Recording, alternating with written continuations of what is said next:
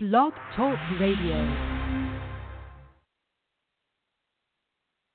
Ladies and gentlemen, you have heard the best. You've heard the greatest. They're currently offline because it's an issue of iTunes, something about a hack. So here it is, ladies and gentlemen, for your ears only, WrestleCast Radio. EWI sucks. Ladies and gentlemen, Richie Rude. Well, I tell you something, Bulldozer. I am impressed. I mean, I can't come out here and I can't squash an apple with my bare hands. It does show that you do have a lot of power and you are a man to be respected. But you know, I tell you, I can't come out here and I can't crush an apple, but there's one thing I can do, and that's get step into the ring and fight as hard as I know how to do and do the best job that I know how to do. And tonight, we're going to search for the next WWE Diva. Now, to vote for these beautiful young ladies, you have to vote. Go to. to go to uh, go to uh, WWE. Dial eight six nine four six and vote for your favorite Diva Search contestant and text message your favorite Diva Search girl. And starting this moment from now, from this moment on, this will be the moment, starting now, of the genesis of McGillicuddy. Ladies and gentlemen, joining me at this time, Brock Lesnar, Curtis Axel, and Paul Heyman. I just wanted to get your comments on what just transpired out in the ring there between your two clients and your former best friend, CM Punk. That's the best of the best of the best of the best of the best that this world has to offer. I'm the beast and the best in the world. Paul, say something stupid. You say your name is Finley and you love to fight. I say your name is Finley and you're a bastard. Wow! Say that. So you're the man that rules the world. They call me the Shockmaster. You've ruled the world long enough, Sid Vicious. Get ready. Come on, you want a piece of me? You want a piece of me? Come and get me. Come after me, Sid. I'm ready. Along with Davy Boy, Sting, and Dusty Rhodes, we'll see you at the Fall Brawl at the War Games. Until then,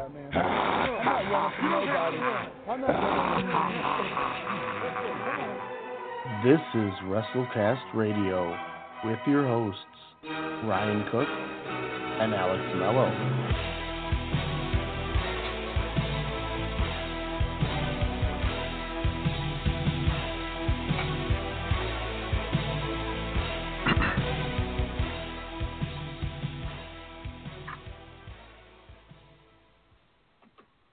Flipping the script, this time it is Alex Mello and one of his long time, uh, not only friends, but wrestling, I, I would say, kind of like the the guy that opened the door to me is, as you know, when when uh, our our guest host hosted uh, sometime last year, the guy that got me into like non WWF, like in my formative years, where Ryan kind of did that in my adult years. Uh, but Mr. Dave Ritter, welcome to the show again. My, I, I guess the original Taskmaster in my wrestling life. Uh, How are you, sir? I would say we are we are brothers in the d- uh, Dungeon of Doom. That is Park Forest Wrestling fans. it is. Thank you for I'm having me. It is good to hear from you. Yes, yes, yes. Glad to be back. Oh my gosh, uh, 2018. uh, What what a hell of a year. Let's just say. Um, just because I I'm not sure about you, Dave, but I again I had my eyes open. You know, not only you know being more focused into New Japan Pro Wrestling.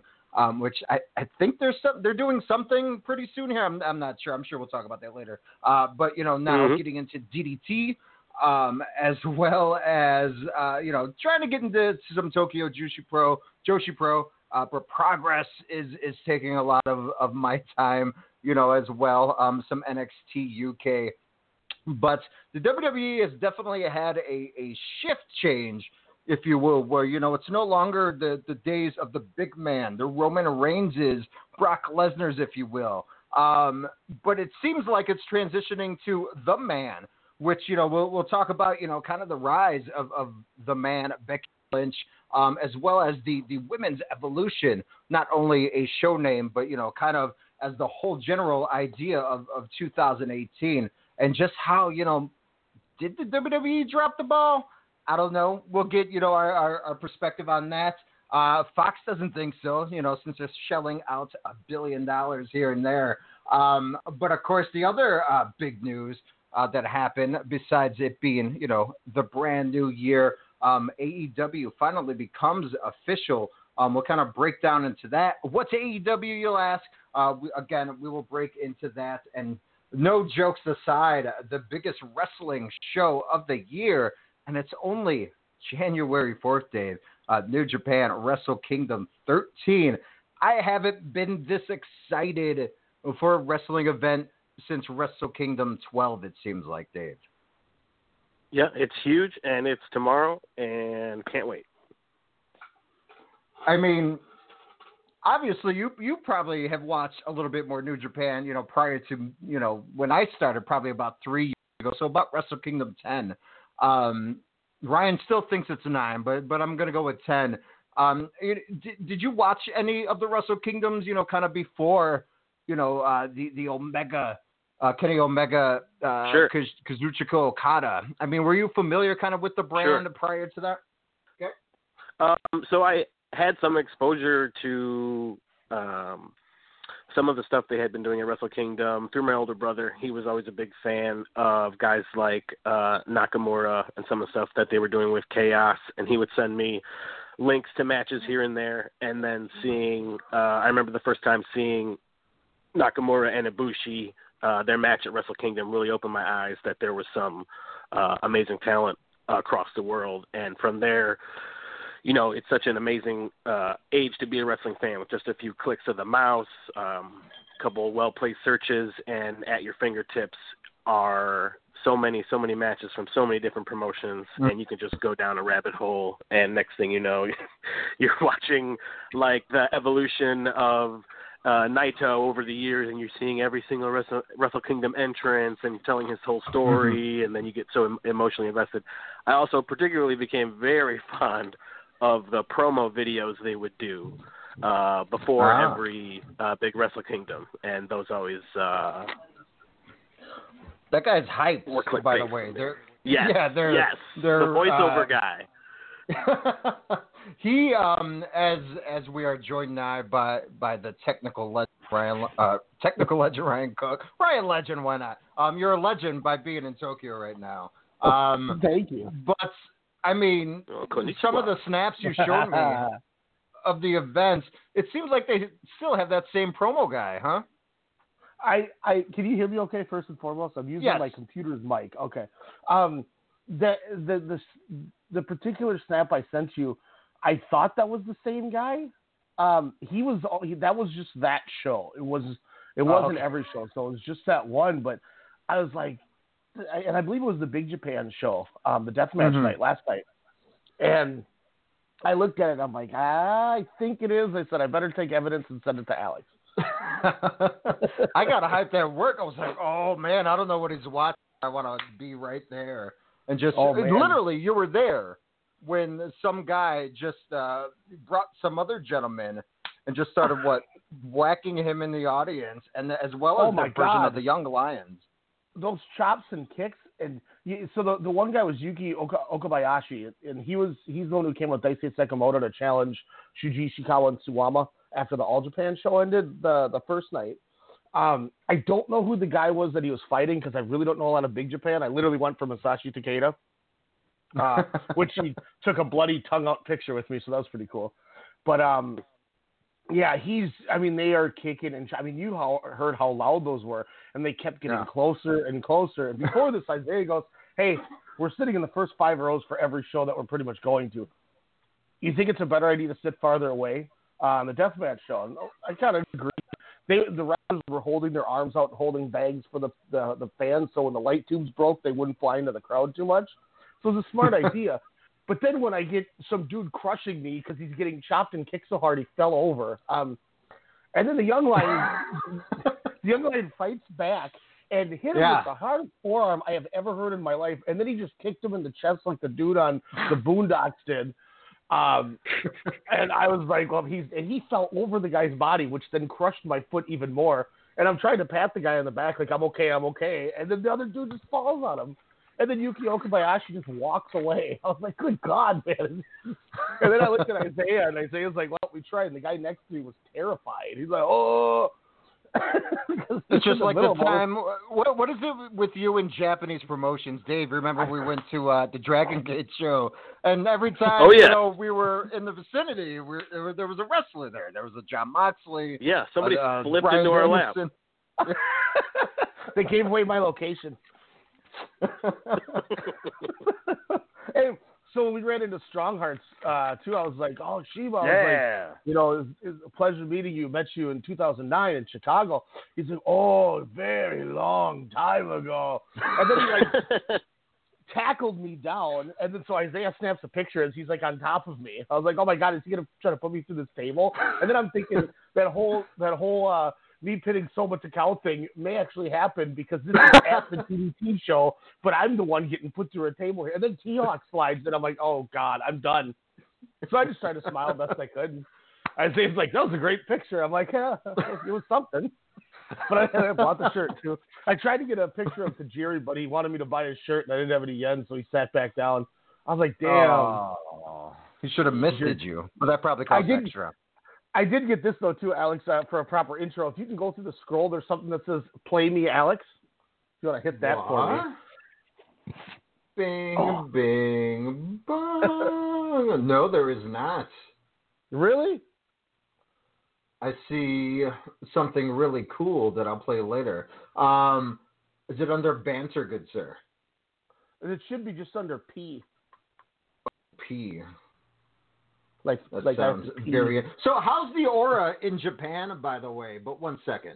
Hey, this is Joe Doering. I'm here at world famous Korakuen Hall. What's going on? It's Sammy Guevara, the best ever. And you, yes, you, are listening to WrestleCast Radio, baby. WrestleCast Radio. It's the number one podcast in all of wrestling. Yeah. Yeah, we're Joe Doering, Sammy Guevara wanted to say hi. That's Joe Doering had a long conversation with him. He's a good, good Milwaukee boy, Midwestern guy. So we had, we had to get them on. Ah, Isaiah got us the um, the Joe Doering, and then I got the Guevara one.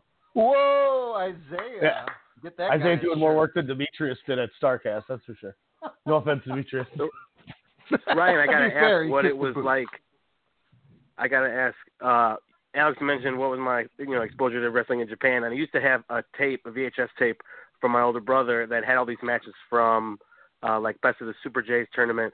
And you posted a picture of meeting Otani, Shinjiro Yes, Otani. Shinjiro Otani, yes. He he was in one of those tapes and was so badass, and I always wondered what happened to this guy. Oh, well, he he stuck around in Pro Wrestling Zero One a lot, and Zero One just never got huge. Like they were they were huge like over here, but I mean that was Masato Tanaka start promotion too. Um, There's a lot of good Zero One stuff you can find, but it's more early 2000s. I got to ask you, ironically, because I, I I tend to sometimes get these things right. The tape that your brother used to show you was it a High Spots tape where it had the white label on it? Uh, yeah, it was a white label. Was the- um, it had matches with uh, like Was it was part. It was like day one of the tournament. What's up? Did did Low Ki wrestle uh, Fujita? This guy named Fujita. No, it, And, like, it was older. It was a lot older than that. It's like Okay. Gato is in it, Guerrero, Oh. Benoit. Sweet. So you had the actual Super Junior. I had a I had this random su- uh, like best of the junior tape from High Spots, but it was like Mhm. all these different companies. Because I was gonna say if that was the one, it has the old zero one match with Marufuji when he first started on it. Ooh, Oh, he, no, is, he is badass. That's the only show we didn't get to. Uh, the zero one show was the day we got here, and by the time we checked in and and got something to eat and blah blah blah, figured out where core. This will blow your mind too. But so that's why we just went in there and I, I bought the Masato Tanaka shirt and got the picture with Tanaka and got a picture with Otani. Um, Fighting spirit. that was pretty awesome. But uh, so Korakuen Hall is on the fifth level of of a little mall across the street from the Tokyo Dome. So every time you see What? a Korakuen Hall match, you're on the fifth floor. What? Yeah. That's bonkers. Holy it moly. blew our mind. We're we're going. We had to take an elevator up there, and we're like, "What in the hell is going? How is this this big wrestling venue in the fifth floor?" So, oh my gosh, that was that was bonkers. But uh, if anyone's got the streaming service, All Japan, the the two new New Year's Wave shows were just tremendous. Uh, Kento Miyahara and Kai, probably four and a half, easy, maybe higher, setting the pace for uh, for this year. Obviously, uh, seven hours from now, it might all change with those two being in the match of the year running. But um, uh, it was just tremendous, huge, big hoss fight. Uh, Dylan James and Joe Doering took on Suwama and Shuji Ishikawa, the Violent Giants. Um, that was a really good tag match. Um, big news for All Japan. Shuji Ishikawa signed a contract with them, not making him freelance anymore. So the place was going bonkers for that one. Um, hey, can we get a T-shirt with me and Dave that's called the Violent Giants, so we can get it on our ProWrestlingTees.com forward slash WrestleCast. Which, by the way, starting today all the way to January seventh, enter the coupon code Wrestle Kingdom. Get twenty percent off. We got three awesome shirts. WrestleCast Radio, but again, ProWrestlingTees.com forward slash WrestleCast. I was. It is so was cool so- that you guys have a shop through Pro Wrestling Tees. They do such great work. I love that place. I love the store.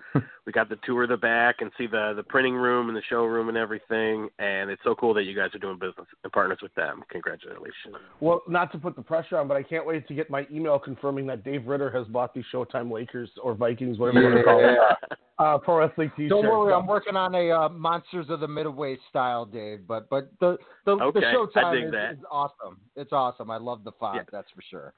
Yeah, once we, we have to sell a certain amount of shirts so that we can we can actually have seven. And uh, I was telling Alex we should have a silhouette of Hulk Hogan holding a shirt and it says that's Andre's shirt. Since Alex always says that, and I laugh every time that he says that. I know this shirt. This is Andre's shirt. You're you're you're, you're bleeding. Hulk, you're bleeding. it's probably like one of five things I remember of WCW. I have no idea Oh, why. Um, speaking of WCW, before we get back um, to Japan here, before Ryan uh, heads on out, because you know it's only a couple of hours away. Um, unfortunately, uh, of course, famous WCW, uh, WWF uh, announcer, interviewer, personality, the guy that did not take any guff from anybody, not even Andre the Giant Palm. Unfortunately, uh, we experienced the passing of Mean Gene Okerlund. Uh, again, a huge focal point. You know, I, I would say not only for us, the generation before, hell, even the generation before. Guy, Midwestern guy, you know, Minnesotan, born, you know, actually about 45 minutes away from where I reside, um, out in Sisseton, South Dakota. Um, so I definitely will be checking out uh, that area to pay my respects. But guys, we'll we'll start with uh, we'll start with Ryan. Mean Gene Okerlund, what did he mean to you? Oh, he was he was always a tremendous interview. He's got so many famous things, good or bad, promo wise, that will always make him stand out as a guy. Um, you know, his, his the, the stuff with Ventura was always fun too. Kind of like you know we talked about the monsoon era, but Okerlund would always would always just have witty. And it, I mean, obviously people are going to remember the Rick Rude uh, where the sign falls. Is how funny that was. But I, I'm always going to remember that he's the guy that was in the ring when the NWO started. I mean, he was in the ring with one of the biggest, bo- uh, almost the boom. I know the Attitude Era is the boom. A lot of people say, but there would have not been an Attitude Era had there not been a Hulk Hogan heel turn in NWO. And excuse me. So that's always a huge one. I mean, even the end of WCW. I remember. I think it was Fall Brawl '99. The Natural Born Thrillers are doing an interview, and he starts giving crap to Mike Sanders, and. Sean O'Haire says something. And he's like, "Blow it out your asshole hair. I got guys that'll take your kneecaps out." I mean, it's it's just there's there's so many good moments with Gene Okerlund, and You know, even even the ridiculous Legends House show, which I watched, um, Yeah. just to see the other light of it, it it's always fun. It- he will be greatly missed. Um, Seventy six years old, I believe was was how old he Mhm. was, but I may be wrong. But um, yeah, it just they, they don't make him like that. I mean, even AJ Styles brought him back that one time for the Yep. for, the, for his interview backstage. So kudos kudos to Gene, R.I.P. Do you think he was a reason, Dave, why so many stars of that era got over? Obviously, with him getting a start with AWA, but I mean, it made the personalities of Hogan, you know, of Andre. Hell, let's be real, your guy, the Macho Man Randy Savage. I mean, how how big do you think he was of getting these these guys over? he was huge in that he understood what different talent needed from him and he understood how to get that out of them in a way that uh was such a natural uh presence on camera. He could play the straight man so perfectly, literally face to face with Macho Madness. Macho Man going off the wall, bonkers, crazy, and he's not breaking, knowing exactly where to take him, knowing exactly what buttons to press, and how to get the complete best out of him. When I think of those moments with Mean Gene uh, and Macho Man, obviously cup of coffee in the big time promo, yesterday's garbage promo, um, the Tito Santana crying towel, and how Macho would be going crazy, and Mean Gene would have a way of like slightly flirting with Elizabeth if she was there or if she wasn't. yep. If she was there, he would always like say something to her and like be real nice to her, and he would get that other side of of Macho Man to come out and just the off the wall lines that would come out in those interviews, his interviews with Hulk Hogan, obviously. You know something, Mean Gene. I mean, Mm-hmm. They go on and on. And then later in the years, when he jumps over to WCW, how many times he kept a straight face with Ric Flair saying "mean," "by God," "Woo, Gene." I mean, unbelievable, unbelievable moment that he was there for for so many, so many years. Mhm. And like you said, the generation before us, and even the generation before that, all benefited from uh, Mean Gene Okerlund. I mean, it's crazy, right? Like there really hasn't been any backstage interviewers that have had that. I mean, I guess Michael Cole, but I mean, he was transitioned into the broadcast booth pretty pretty quickly. But I mean, him and Coach. But again, I, I guess neither of them. I guess Coach more so than Cole has had you know a, a lasting presence on backstage interviewers. But Yeah, Ah, his uh, Mean his legacy goes long, long, and uh, he will be missed. That's for sure. yes, yes, rest in power, there, Gene Okerlund. Also, Um, also, just one last thing. You you had me on when Bobby the uh, the Brain Oh. Heenan passed away, and now you have me on when Mean Gene passes away. If you have, have me on for, for Jesse the Body Ventura for me to do my bad Jesse the Body Ventura impression, then I'll I'll, I'll come back on the show. Yes, I mean no. Um, is Alfred Hayes still alive? quick, quick, someone check on Lord Alfred Hayes. on it. so uh, again, um, Ryan, the aura right now. Obviously, this is WrestleMania weekend, but in Tokyo. I, let's be real, Wrestle Kingdom week. Um, it seems like since you have like ten days of shows there.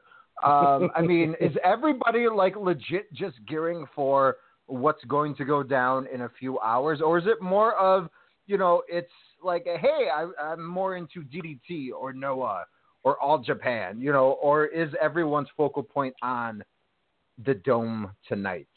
Well, when, we went to Big Japan, this this maybe like twelve year old kid in front of me was try, was buying a towel and getting a picture with Masashi Takeda, who like I you know as you saw it was bleeding still, and uh, the kid was like having a stroke in excitement. He's like, ah! I'm like, oh my gosh, this is super hyped.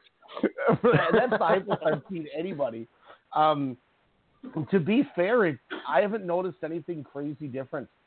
Um, last night after the DDT show, there was um, a group of people outside, uh, uh, some Japanese people and some American people, I think, or, or British people, and they were mingling and yelling chants and stuff. But that's the only thing I've ever seen.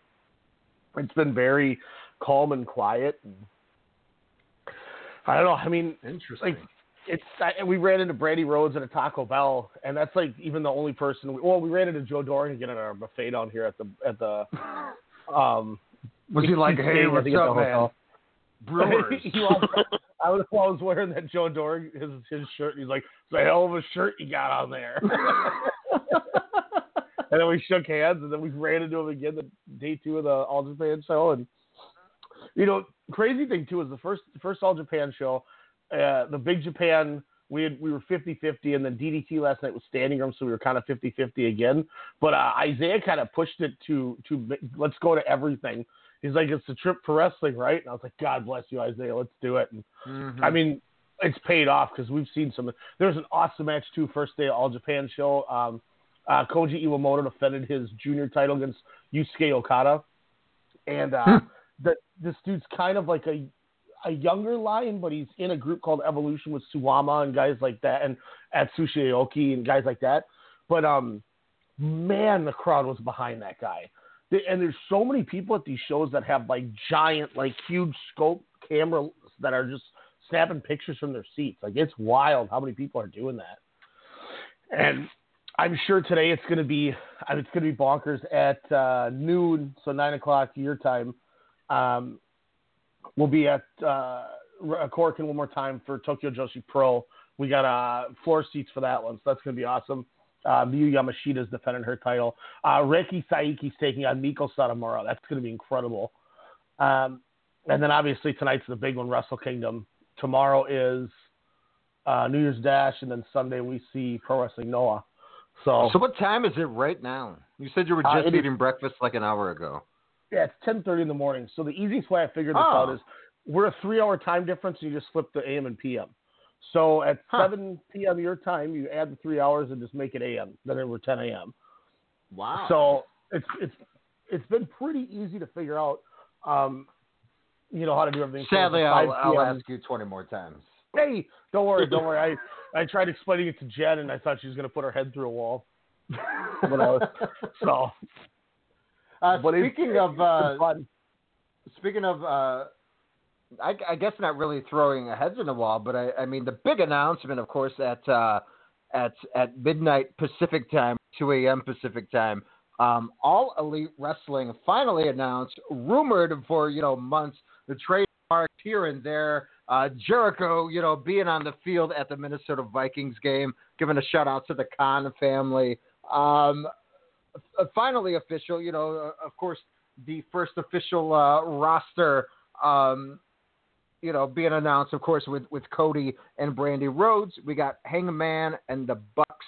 Um, I think SCU. You know, there's really not you know too much information on that, but there will be. Um, crazy enough, a press conference in Jacksonville next Tuesday which by the way, there's a SmackDown Live, I believe, that day. Um, kind of, you know, they're they're not wasting any time. They're going for the jugular. Um, you know, of course, we don't know what the relationships are. You know, Ryan, we talked about that last week. I mean, Dave, we were at All In, all three of us. You know, it was such a crazy moment in time, the Woodstock of wrestling, if you will. Um, I mean, Dave, seeing what they did there, do you think, uh, you know, with the hundred million dollar backing that they received from Khan, you know, uh, that we know of, I mean, do you think this this promotion can can make some noise right away? I think you know building up the buzz and the success of an event like All In um, certainly gives them a lot of momentum. They're they're betting on themselves as not only as talent but also as producers and businessmen. That their vision for what this promotion promotion can be now and moving forward um, is going to be very very interesting to see how it develops. Um, is Double or Nothing going to be the big sequel to All In that all the fans, you know, hope that it will? Mm-hmm. Only time will tell. It's and, and I think it's pretty cool too. Obviously, with a Rhodes being you know in that top position, you know him and and Matt and Nick Jackson being executive vice presidents of AEW. Um, but it's crazy with with this announcement, Ryan. I don't know if you've if you noticed or people have been talking around Tokyo about AEW. but it just seems like the hate meter is turned all the way up. Hell, you know, when I thought All In was great, but man, just reading comments, you know, obviously it's the internet, it's Troll Nation 101, but man, everybody's already trying to see AEW fail. Oh. Yeah, I haven't I haven't seen or read anything. Um, although I haven't really dove too much, to, dove very deep to be honest. Uh, Britt Baker did sign too, if you guys remember her, Adam Cole, Adam Cole's Ah. girlfriend. Um, she did sign with All Elite Wrestling as well. Um, there's big rumblings too that Goldberg started following Yeah. AEW, so I, I don't know. Take that for what it's worth. But um, And there's Ty a rumor Dillinger- that they're going to be meeting with TNT and TBS brass, you know, kind of a road Wow. on the Superstation again. So, Yeah, a TV deal would have to be paramount for this promotion success. Um, they've got to find a way to get eyeballs on their product.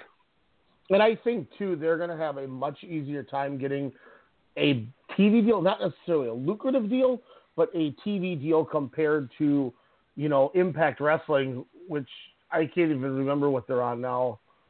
Um, damn. Oh, the the Pursuit Pivot. channel. The Pursuit Yeah, channel. it moved. It literally moved to a channel that we our cable service doesn't even get. Yeah, I've I I, don't I've even never know where even had find it. pop. Oh, really? So you could Yeah, you could so uh, I- you couldn't watch all the trailers for Schitt's Creek that they show every No. five Oh, I love that show. That show's great, though, yeah. I love It Schitt's is. Creek. But I got that on Netflix. Okay. Yeah, yeah. I thought it was a joke when I first heard it. I was like, "Excuse me." Oh, It's a really SCTV at its finest, good sir. Definitely. But as you know, I think that they're going to have a lot of people that will listen. I still think WGN could could could use this. Um, they're in more homes than than USA. WGN is, so you'd have a bigger bigger audience. And but that's not a syndicated channel, really. I mean, yes, it's a syndicated cable channel, but really more homes than USA, Yeah. TBS, or TNT. Yeah, well, I don't know about TBS and TNT. This is the first I've heard about that. So you're breaking the news to me on that. But I looked at it, and there's more homes in the United States that have WGN than USA. So Man. automatically, if I'm looking at that, obviously, why why wouldn't I talk to them? Because then I have an opportunity to be putting more homes than. WWE. And they did pretty good is- numbers for the uh, the zero hour or the the pre all in Yeah. uh, you know battle royal. So they were doing like close to impact numbers if I remember correctly. Yeah, and that's with never doing it, no real buzz except for a few days beforehand. You have real Mhm. media push behind this. You have a, an owner of an NFL team that that would that is going to use the resource. I mean, this dude's this dude's printing money. I mean, he's I I have heard that that he may have more than Vince. So it's like, why not?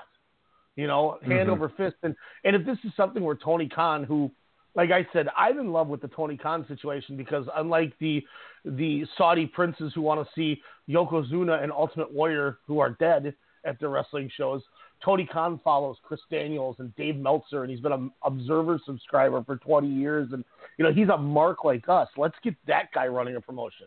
That's a guy who would do it. You know what I mean? Like this guy's not gonna be like, hmm. I wonder if we could bring Hacksaw Jim Duggan in, like something like that, you know. Or I wonder if I can watch Tracy Smothers versus Billy Gunn on this channel type thing. oh God. Oh, you know we're gonna get Mr. Ass.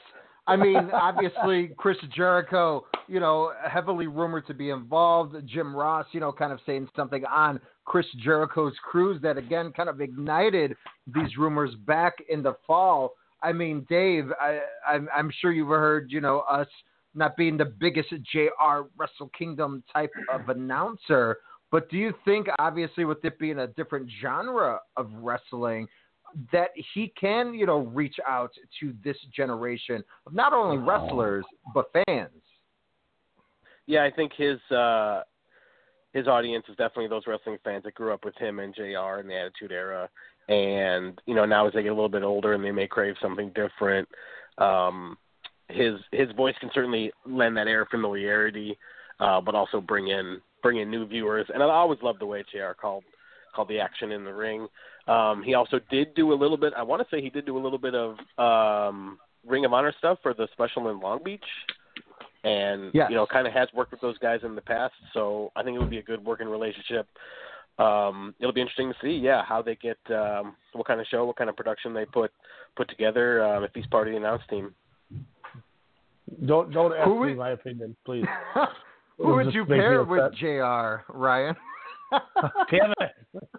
um, I, would- I I would much rather watch uh, Ian Riccaboni and Colt Cabana than listening to Jim Ross not Oh. know who the hell Evil or Bushi are. Well, that one's there is Bushi. He doesn't have a mask. Evil has a mask. Okay. Are you yeah, okay? Thanks, Jr. So do you let's- I don't wanna think go he would be that. better suited, kind of as you know, producer agent talent relations, since you know he kind of has that, um, you know, history? Like I'm I'm not gonna lie. Like if he does commentary when he's when he's engaged, I'm fine with it. But Mm-hmm. you know the, Right. the the the Long Beach shows and the the Cow Palace stuff. I mean, it just it was not a good um a good look you could say in my eyes. I, I it was like when I was listening to the Genius uh in New Japan. Oh God. I mean, I mean, it's it's just some of these things. Like if you're not prepared, don't do it. And I still to this day stand by that. It, that reflected terribly on New Japan for letting that go on. Like hmm. if he's not going to take your product seriously, don't bring him back. You're you're the second biggest wrestling company in the world. Treat yourself that way. Don't treat yourself like you're like you're minor league. You're not. You're major league. You are bigger. If if you re, you lose AJ Styles, Shinsuke Nakamura, and Carl Anderson in one year, and you turn around and, and three years later have the greatest wrestling card I may ever see on paper in my life that starts in six and a half hours. Obviously, you know what you're doing, and you can rebound just fine, and you prepare better than them. Oh, you know, I've said that about Ring of Honor. I don't think they're prepared for the loss. I mean, New Japan's always ready. You know, if, if Kenny does bounce, J- they already got Jay White ready to be that next foreign star. Mm-hmm. He's he's in the wings, and if he beats Okada today, I think it's almost set in stone. He's winning that title at some point. But you can't let somebody come on and vocally talk about your product to an English audience that doesn't know it, and have have him not even care the slightest to tell you who the correct wrestler is in the ring. Mm-hmm.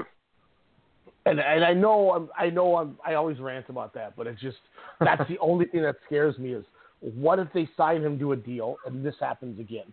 What if he doesn't know which buck Yeah. is, bu- is what buck? You know, that's going to be it's the main event and he's calling Matt Jackson Nick Jackson. Yeah, or same with the Briscoes. Yeah, like I think that one's Mark. You know, Yeah, but that's you me think- too, though. I'm like, wait, Yeah. long but you're not getting paid five, six figures to call a match. You know what I mean? You're, you're going, hmm, I haven't really seen this before. I don't need to do homework. I just got to learn who they Mhm. are. You know, you you figured out who Soma Takao and Akita and, Yes, and yeah. Tetsuya Endo and guys like that are. He can't figure out who the Briscoes are. To be One fair, though, it took me like 10 years after Generation Me to figure out Nick and Matt, the differences. So maybe Dude, like last years. month, I realized uh, Marty Scurll was, Scurll was Party Marty from the TNA in England. Like I never put that together until like You know, last month. But but once By the you way, get it's one of Dave, he was a, a tag team with Zack Sabre Jr. called Leaders of the New School, and that team for like the eight matches they had, I, I went into a YouTube hole, was awesome. Yeah. Party Marty was fun. And he kind of brings it out every now and then. You know, we saw like the Starcast karaoke and stuff. But Yep. Yeah. Maybe, uh, according to Ryan, Jim Ross might be uh, suitable for April 27th in 2019. NWA Ring of Honor teaming up to bring back the Crockett Cup. Yes, uh, of course, Ryan was there when it started back in 1986. Um, ran for a few years. Million dollar uh, cash prize for the uh, for the winning team in the tournament, which would equate to 2.25 million dollars today. Um, Ryan, what are your thoughts on the Crockett Cup? The merging, um, you know, albeit we don't know if it's for the whole year, or I, sh- I shouldn't say merging, partnership. Um, you know, kind of with NWA and, and Ring of Honor. Is this a surprise? Do you think this will work? Obviously, who does this benefit more? benefits NWA Billy Corgan tremendously, I think, because you're getting to expose your guy Nick Aldis on their television. You know, he they don't have that syndicated TV deal like Sinclair with ROH. I think this is a telling sign that if ROH is suddenly trying to partner with NWA, I think there is a slight chance because we know, like I said last week, Cody wants to work a G1. That's that's his goal before he retires. I think this could mean that after MSG, the writing is on the wall for ROH and New, and New Japan's agreement. I think there's a slight chance of guaranteeing it, but this to me feels like ROH trying to grab onto NWA and be able to market to something because I, I'm telling you, I think this first six months of the year is going to be telling on where ROH goes. I don't. I, I'm Yeah. not saying they're going to go away, but I mean, you can't replace the Young Bucks and Adam Page and Cody with Brody King, PCO, Tracy Williams, and Mark Haskins and Bandito. Like, I know Bandito's getting a big buzz, and Mark Haskins is big overseas, but Mhm. I mean, the writing's on the wall for as much as we love PCO. I mean, the dude almost killed himself in the in the uh, bowl. and I mean, Brody King's fine, but I mean, what do you want to watch, Brody King or Adam Page? I mean, it's it's pretty obvious. So, I think this is them taking the. They're basically uh, the the runner up at the prom uh, to the to the prom king and prom queen here, and they're just trying to grab onto some semblance to stay relevant. Uh, Dave, do you think uh, Sting might come out during the Crockett Cup? I and mean, maybe hand the winner have- the, like with or without RoboCop. Oh man, with? No, do you think he might make With a RoboCop? you know, kind of a hand the trophy off? I'm not sure if he has a Legends deal with the E or whatnot, but I mean, do you think they'll they'll kind of do something like All In, bring that NWA pedigree? Yeah, I think that would be an amazing moment. Um, seeing something like that, certainly to honor uh, the legacy uh, of the NWA, something that meant so much for so long, um, and then kind of not necessarily passing the torch, but um, paying respect to that older generation. I think what Sting and Lex Luger were Crockett Cup champs back in the day. Mm-hmm. Um, if they were to to be part of either the trophy presentation, something like that, that would be very cool. Oh man, what's if you had to make two dream teams out of the NWA roster, Ryan? Who would you pick? Uh, are Like you talking current? current? Yes. Um, Trick question. No. Sunday, um, February seventeenth, in uh, Heavy on Wrestling in Minnesota. Come see The Godfather, and uh, uh, also July twenty eighth, uh, Heavy on Wrestling Sting will be in Minnesota. So you're talking about Sting? Tight. I won't be there because I'll be seeing ELO a few days before that, and I'll probably be too awesome. Um, Also, man, uh, Lord Alfred Hayes, uh, July twenty first, two thousand five, uh, was the last day with us. all right. So he man. he's gone for 13 and a half years. Wait, why am I There's laughing? A match. There's a match on YouTube where you can watch Bobby Heenan wrestle Lord Alfred Hayes in the AWA. Oh my God. Yeah. Uh, you know what let's else? Think about that. You know, you know what else had me at oh my god there, Dave. Uh, the new app Grapple, uh, an awesome, awesome uh, new wrestling app, which is available for free right now on you know iOS, Android devices. Um, you know, of course, Google Play Store, App Store. You can rate matches that you watch, so you don't need to keep you know spreadsheets or notes, kind of like Ryan here. Hey, I kind of have a journal, but you know my my note aids is is pretty awesome for my jot downs. Um, it aggregates the ratings from every match, calculates an average from across from everyone who has rated it, so you don't have to rely on the opinions of one or two people anymore or jerk stores. Um, but you can also see what wrestling fans from around the world collectively think. It's a bit kind of like Untappd or Letterboxd, but of course for the awesome awesome sport of professional wrestling. Um, some other cool things you can do with the Grapple app, guys. Follow other people so you can see what ratings that you are giving as well. Of course, you can follow me at Funk Master Plex. Ryan, what is your your follow? Oh, WrestleCast.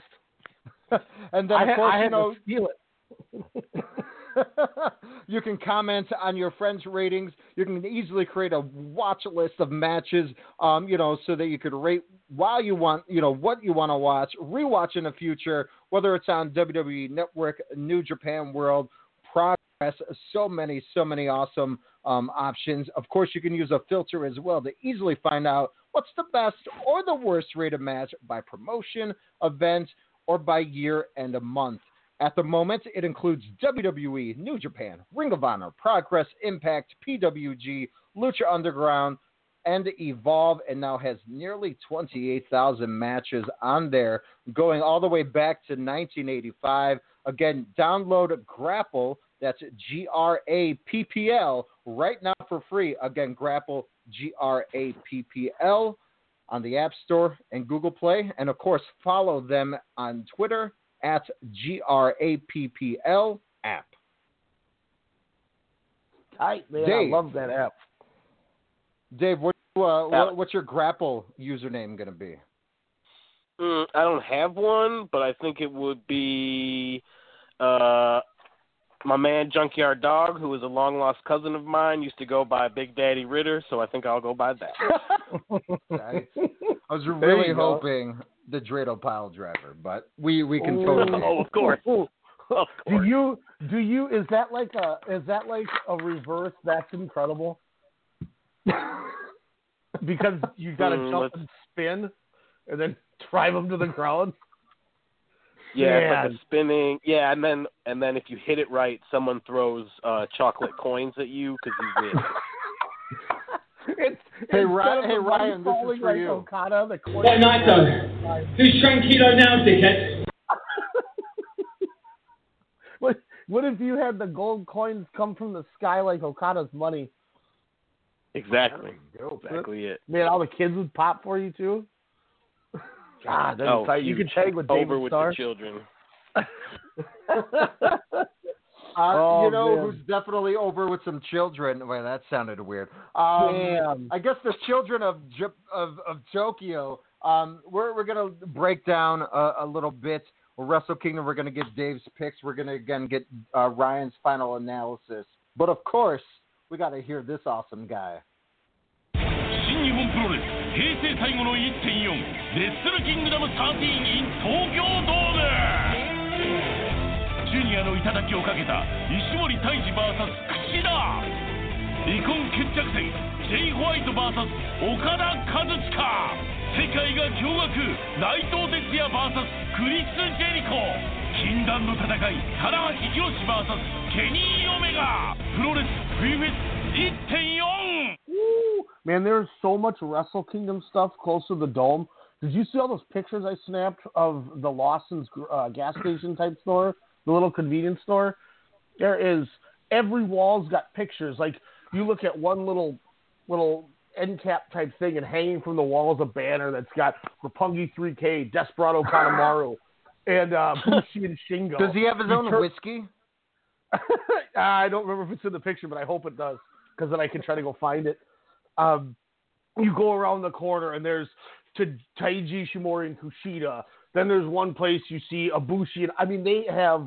You you walk right in and there's a giant like fat head, um, not on a table thankfully, but on the wall of Tetsuya Naito. I mean it's just. Oh, it's, I, I got my mom something that is oh all all the New Japan Pro Wrestling entrance themes, but in piano music. Oh, that's you're not, you're not gonna like burn a Liger mask and then snap that to her and say Oh thanks, well, mom. if if he doesn't work New Year's Dash, I'm gonna show her the book and rip it up in front of her. and I got I got so the New Japan store there was a line where you had to wait to get let into it because there was people waiting and it's a small little shop up some stairs. Um, but I got my windbreaker tracksuit finally. But the kicker was I bought some New Japan cologne. I thought it was gonna be super expensive. It was like six bucks. And then What? I yeah, I was like, oh, this is gonna be too. This is gonna be way too much. Whatever. And then I got some Ryusuke Taguchi sunglasses, which are dope. Those are like yeah, those 12 are bucks. pretty flat. But then I bought this bear of Kenny in his golden lover gear for Sydney. It was like eighty dollars. I didn't even see a price tag on it. Wow, inflation he is wacky be- over there. Yeah, He better be damn grateful. I would be What's that cologne smell like? Uh, it smells like fighting spirit. Speaking of Kind fighting of spirit, thought it would um, what else could it, you know? Shout out to Isaiah. He got the, the Bullet Club Pac Man shirt that he'll be wearing to the event today.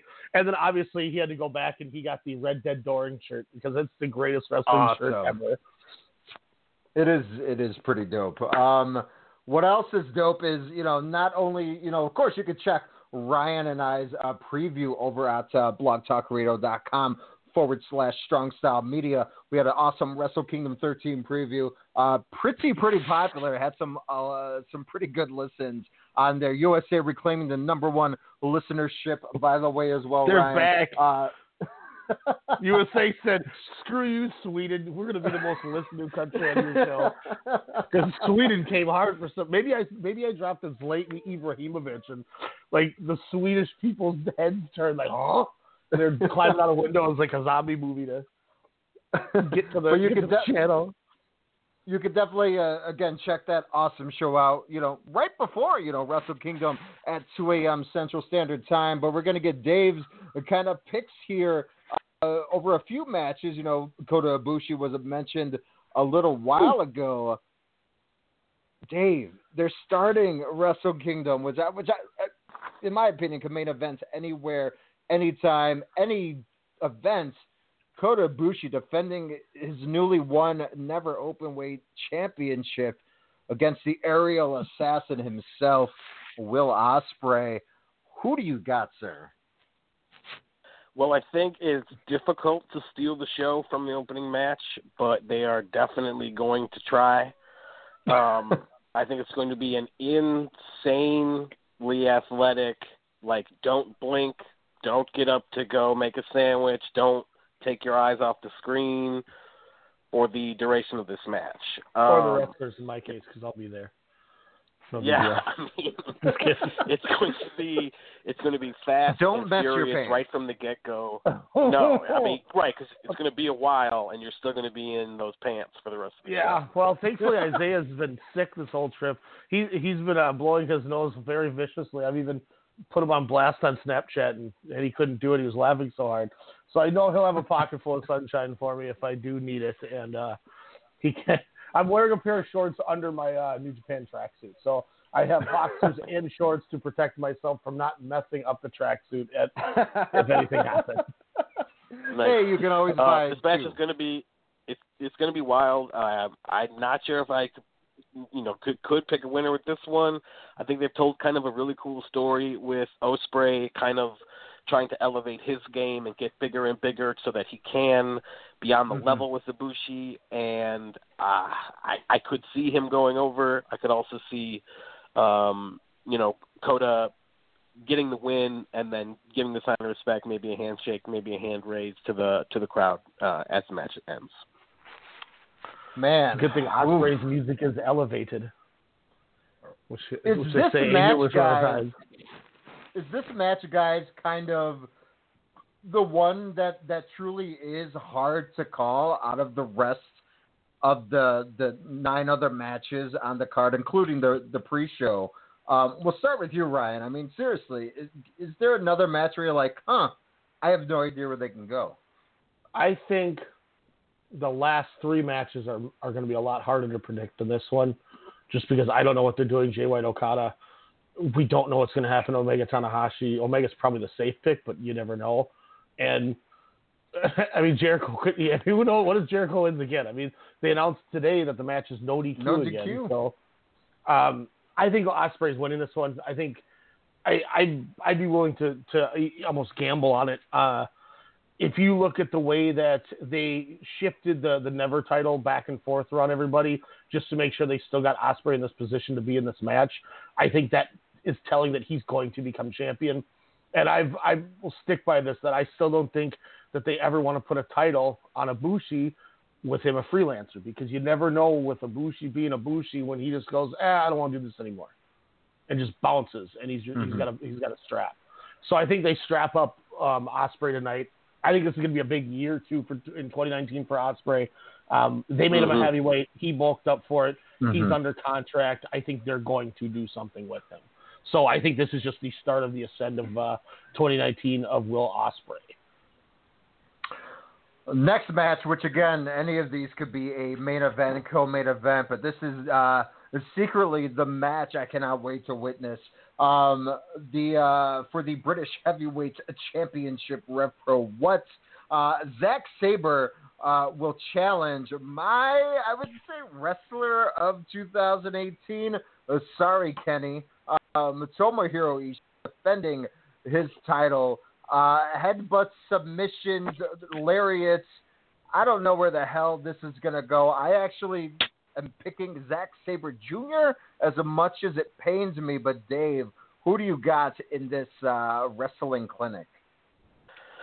It's uh, it's everything that Ishii does in the ring is so darn believable, and everything he does I like, and the more I watch him, the more he's like slowly turning into like my favorite guy to watch. Um, yes. I, I, I, it, it, it seems to me like they're kind of going the same route with Zack Sabre Jr. as they are with with Ospreay. Um, so I could I could see Zack Sabre Jr. you know tying him up a little bit, um, maybe getting uh, some help from Suzuki-gun, but uh, I, I see Zack Sabre going over in this one. Ooh, I like it. I like it. Uh, next for the IWGP United States Championship, uh, Cody, uh, newly appointed AEW Vice President, All Elite Wrestling to be exact, defending the title from the man he took it from, Juice Macho King Robinson. Um, I, I, don't know how I feel with this gimmick. Dave, who you got? What do you think of the homage that Juice Robinson is paying to Randy Savage? Uh, I don't know about. I don't know. Uh, it's so confusing to me. I don't understand. I don't understand. He's he's an entertaining guy. His promos are really, you know, they're getting better and better. Mm-hmm. Um, his his work in the ring has certainly improved so much uh, from his days in NXT. I we touched on the Long Beach show earlier. I absolutely loved the promo that Cody uh, cut on Juice after winning the belt. Um, yes, yes. in that post that press conference kind of uh, situation, you know, saying how Juice boasted about being one of Dusty's boys and how he, you know, he took that real personal and he got real hot and it it it, it came from a place of of truth and it uh, it, it resonated in this in this kind of rivalry. I wonder, you know, is Cody under contract? Does he retain? Is, do they have other plans with this press conference a week later? Um, it's hard to call. It really is. Yeah, again, the the relationships. No idea where it's going to come from. You know, come to. And again, you know, obviously we'll have more answers. Uh, hopefully in the uh, in the morning here. IWGP Junior Heavyweight t- uh, Championship. Uh, Kushida battling, uh, I would say, the best version of Bone Soldier ever. Uh, Taiji Ishimori, not saying that much, uh, who I think is a tremendous talent. Uh, just missed out on my on my top male wrestlers of 2018.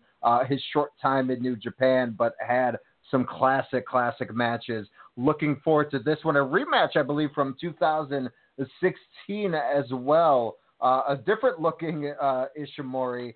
Um, what are your thoughts on on Bone Soldier? Um, and do you think you know Kushida could make his way out to NXT um, if the rumors are true? I mean, the way they had him, this mystery, who is it? Who will it be? The big reveal uh, kind of points to you know the company being behind him. Um, and I could definitely see uh, on a big stage like Wrestle Kingdom, uh, him winning a big big match like this. That's a, a big vote of confidence from from the brass. Man, him and Hiromu, uh, still, I, I go back at least you know a couple, you know, once every couple of months since that match, and my God, please go check that out. Um, of course, now we're coming up to the big, big matches of the night here. Uh, the Rainmaker it's been an interesting year oh. from breaking records, um, you know, to you know losing the title in the Instant Classic. Probably a lot of people's match of the year, um, you know, at Dominion with uh, with Kenny Omega. Um, but we got Kazuchika Okada. I don't know if he's bringing umbre- uh, not umbrellas, Umbrellas. but balloons. Um, but he is taking on a Switchblade, the new leader of Bullet Club, uh, Chaos Bullet Club. Dave, who do you have? And also, Hey, Alex. is, Alex. yes. Real, real quick. Uh, I gotta get, I gotta get rolling here. I was, I wanna, I, I don't want to keep you guys when I have to bounce out here because we gotta get to Tokyo Joshi Pro here. But I just wanted to read something I found for you guys real fast, and then I will get out of your hair. Uh, this was from January twelfth, two thousand thirteen. So, five, what, six years ago almost. Tony Khan tweeted, "Shelton's great, meaning Shelton Benjamin, but I enjoy ROH shows far less since Punk and especially Danielson left. Losing Claudio will hurt too." Ooh. anybody who's worried about this guy who six years ago was tweeting that, uh, running a company, let's rejoice and be glad that uh, Tony Khan's in our life. Guys, enjoy Wrestle Kingdom. I cannot wait to watch it. I hope you both vastly enjoy it. Uh, Oh, we're, yes. we're I think 18 rows from the floor. I don't know what side. So if there's a brawl going out there, or if if um, they bring uh, Iizuka to the ring through the crowd, be on the lookout. I'll have my tracksuit on, so maybe you'll maybe you'll see us. But if not, um, we will talk soon. And uh, if you guys get a, another show going before I get back, because I'm still gone until next Thursday, uh, keep me in the loop, and I'll see if I can join in with you guys. But Dave, thanks for stepping in with me, God, man. I appreciate it. It's always a Absolutely. pleasure having you on. Have a blast. Thanks for taking reins. Oh yeah, it's gonna be great. You guys finish up, have a great show, and I will talk to y'all later. Deuces. Oh my gosh. Uh, Again, Okada has had such an interesting year where this is the time where I'm like, oh, I get what Ryan's been talking about for the last, you know, three, four years about this guy. But Jay White, you know, having the match that he had at Wrestle Kingdom 12 with her, uh, you know, with Tanahashi, you know, being a huge disappointment, especially, you know, after the Who is Switchblade, that lead up, you know, kind of like you were saying with, you know, Ishimori and the Bone Soldier build up. Um, but ever since, you know, the day after at New Year's Dash, Jay White has been on point. Uh, do you think this could be the new face of New Japan Pro Wrestling? Because let's be real, Dave. I mean, this guy is probably the only one in pro wrestling that can get legit heat. Yeah, he's uh, certainly made a mark for himself. Um, had the, again, like you said, the big secret reveal who is Switchblade, and I mean he's he beat Kenny Omega for the title. Yeah. Um, that was that was huge in a huge spot, and they're putting him again on a on an enormous stage in the ring with somebody at Okada's level. Uh, I think what they're really trying to do here is elevate White, uh, Jay White for that audience. I I think the story they're gonna they're gonna tell is sort of similar to what we saw with Okada and Marty Scurll at All In. Um, that he's close to his level, but not on the same level as as Okada. I learned my lesson last year. Um, or uh, uh, yeah, when uh, uh, Naito, or was, was it two years ago? Naito and uh, and Nope, that was, Okada. uh, Yep. That was last year. yeah, and I last year, and I and I totally was a hundred percent certain uh, that Naito was going to be the guy to beat Okada, and I was wrong then. So I learned my lesson to not pick against him, and I'm at Wrestle Kingdom. So I do see Okada winning this one. And, and you know, kind of going back to Tetsuya Naito there. I mean, as Ryan said, now a no disqualification match for the IWGP Intercontinental Championship against Chris Jericho. Which, if if he's not on your best wrestlers of 2018 list, uh, what the hell is wrong with you? This guy has you know has been a part of the shift of the landscape in professional wrestling, and he was seen as a lifer you know, for for Vince and everyone in Connecticut. Uh, but you know, at 47, 48, you know, what years young it seems like. You know, this guy's making appearances not only in in Japan, in Chicago, in Long Beach, in you know, on a cruise, international waters and whatnot. and you know, this has been so you know such an in, intense robbery that you know really started you know in the uh, in the first half of the year, and then to you know hopefully have a conclusion, um, you know, at Wrestle Kingdom. Again, I have no idea where this is going to go. I I know I, I had a hell of a time with the first match, um, you know, but but with this being no DQ, I I mean, does he bring his AEW, you know, or it's gonna be, you know, do you think they do something like an invasion type angle, or do you do they save that for New Year's Dash, or am I just being a mark and just hoping for the best? I mean, there's nothing wrong with a little armchair booking. Um, I think we have seen we've seen that you know the evolution once again, the evolution and reinvention of Jericho. It shouldn't really surprise us at this point. Mm-hmm. Um, how he can just shed his skin, turn on something new, tap into something different. Uh, you know, you could tell it was on his his bucket list. He wanted to wrestle in Japan. He wanted to wrestle at Wrestle Kingdom. He wanted to be this crazy foreigner that pushed journalists around and, and, and you know kicked young boys and swore at everybody. And and he wrestles a different style and is presented in a different way. And it's made it it's made it so interesting and so just reinvigorating all the uh, recovered Jerichoholics out there like myself uh, who've been following this dude for so so long, and I just Mhm. love everything he does. We were actually Armbar. in arm arm drag. We were in Florida, uh, coming home from Fort Lauderdale, and it was like people were getting off the cruise in Miami and then flying out of the Fort Lauderdale airport, and every single person we saw with the Rock and Wrestling cruise or the uh, Bullet Oh, Club wow. stuff in the airport, everybody had a, a huge smile on their face, and you could tell how much they enjoyed the show. And they were all talking to each other, and he he really has brought that kind of community uh, uh, feel to it, and people literally wanted to get on a boat with this guy on Halloween and go to the Bahamas for a wrestling tournament in international waters. Like the only kind of crazy idea that would work for a guy like Jericho. Um, I think, I think getting back to Wrestle Kingdom, what we see with him and Naito, it's smart that they go no DQ. Um, it works for that kind of brawling style. We saw in their in their last matchup there were table spots like almost right away. There was like blood almost right away. I think we'll see similar uh similar kind of matchup this year, and I think we do see Naito. If I had to pick, I would say Naito takes the belt. I'm just more worried about the pile driver spots that we're gonna see. Uh, hopefully, they're not like uh, the match they had uh, prior.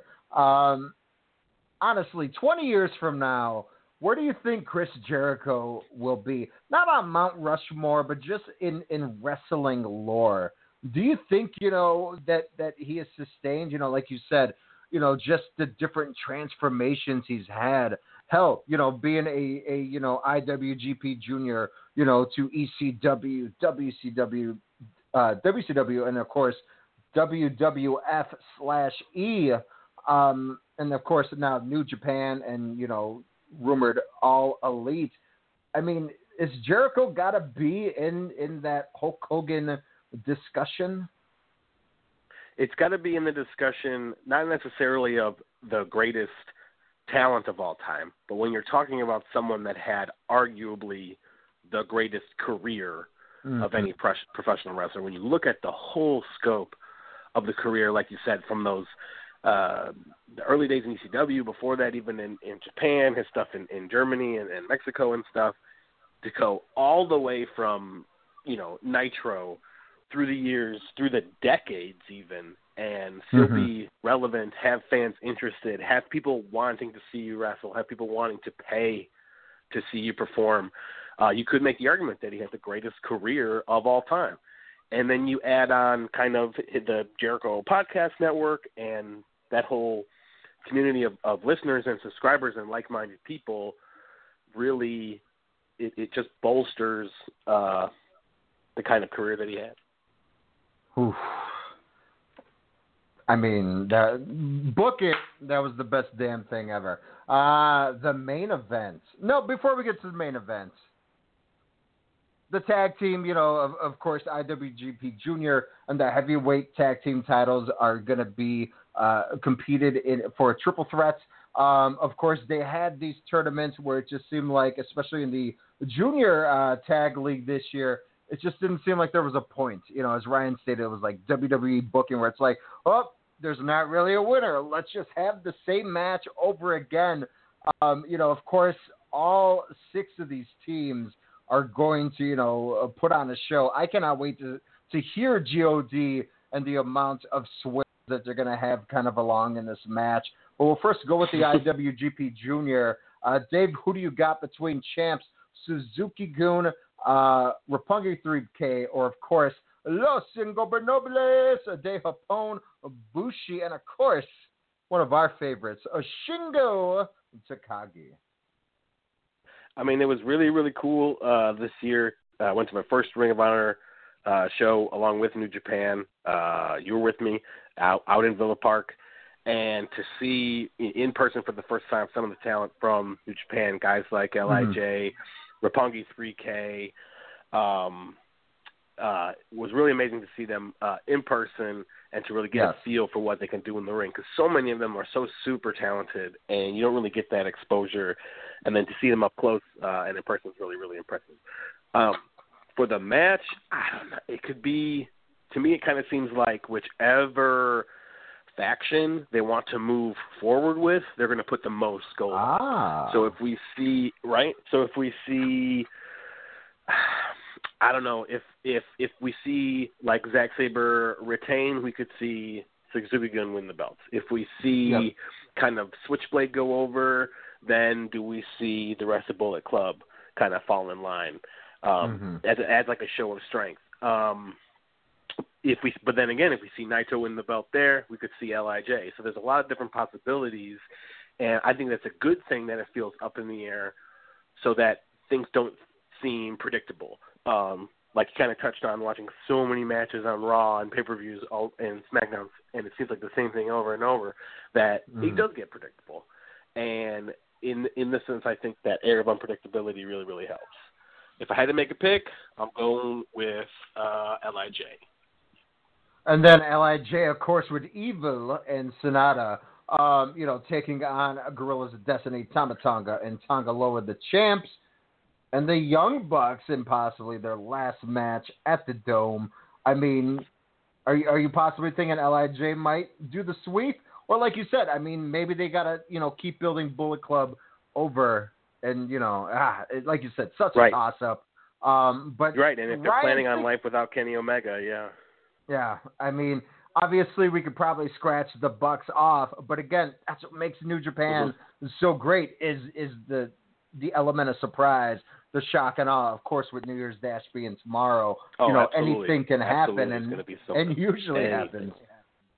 So it's it's crazy. Speaking of anything that can happen, um, the main events, the champion, the Gaijin. Well, I mean, I guess he's a Japanese citizen. So, but anywho, the cleaner, Kenny Omega, defending his IWGP Heavyweight Championship, which he won this past June at Dominion, taking on the ace who many put out the pasture, including myself. I thought he was going to go the Taguchi route and be, you know, all Captain New Japan, the better version. Um, but, you know, Tanahashi not only winning the G1 tournament, uh, you know, hell, even tagging with his former nemesis, Kazuchika Okada, um, you know, for for a match here, you know, on the Road 2 shows have been pretty damn phenomenal. But what's great about this feud, Dave, is I remember watching a New Japan show maybe about a year or two years ago at Ryan's on his his bootleg Apple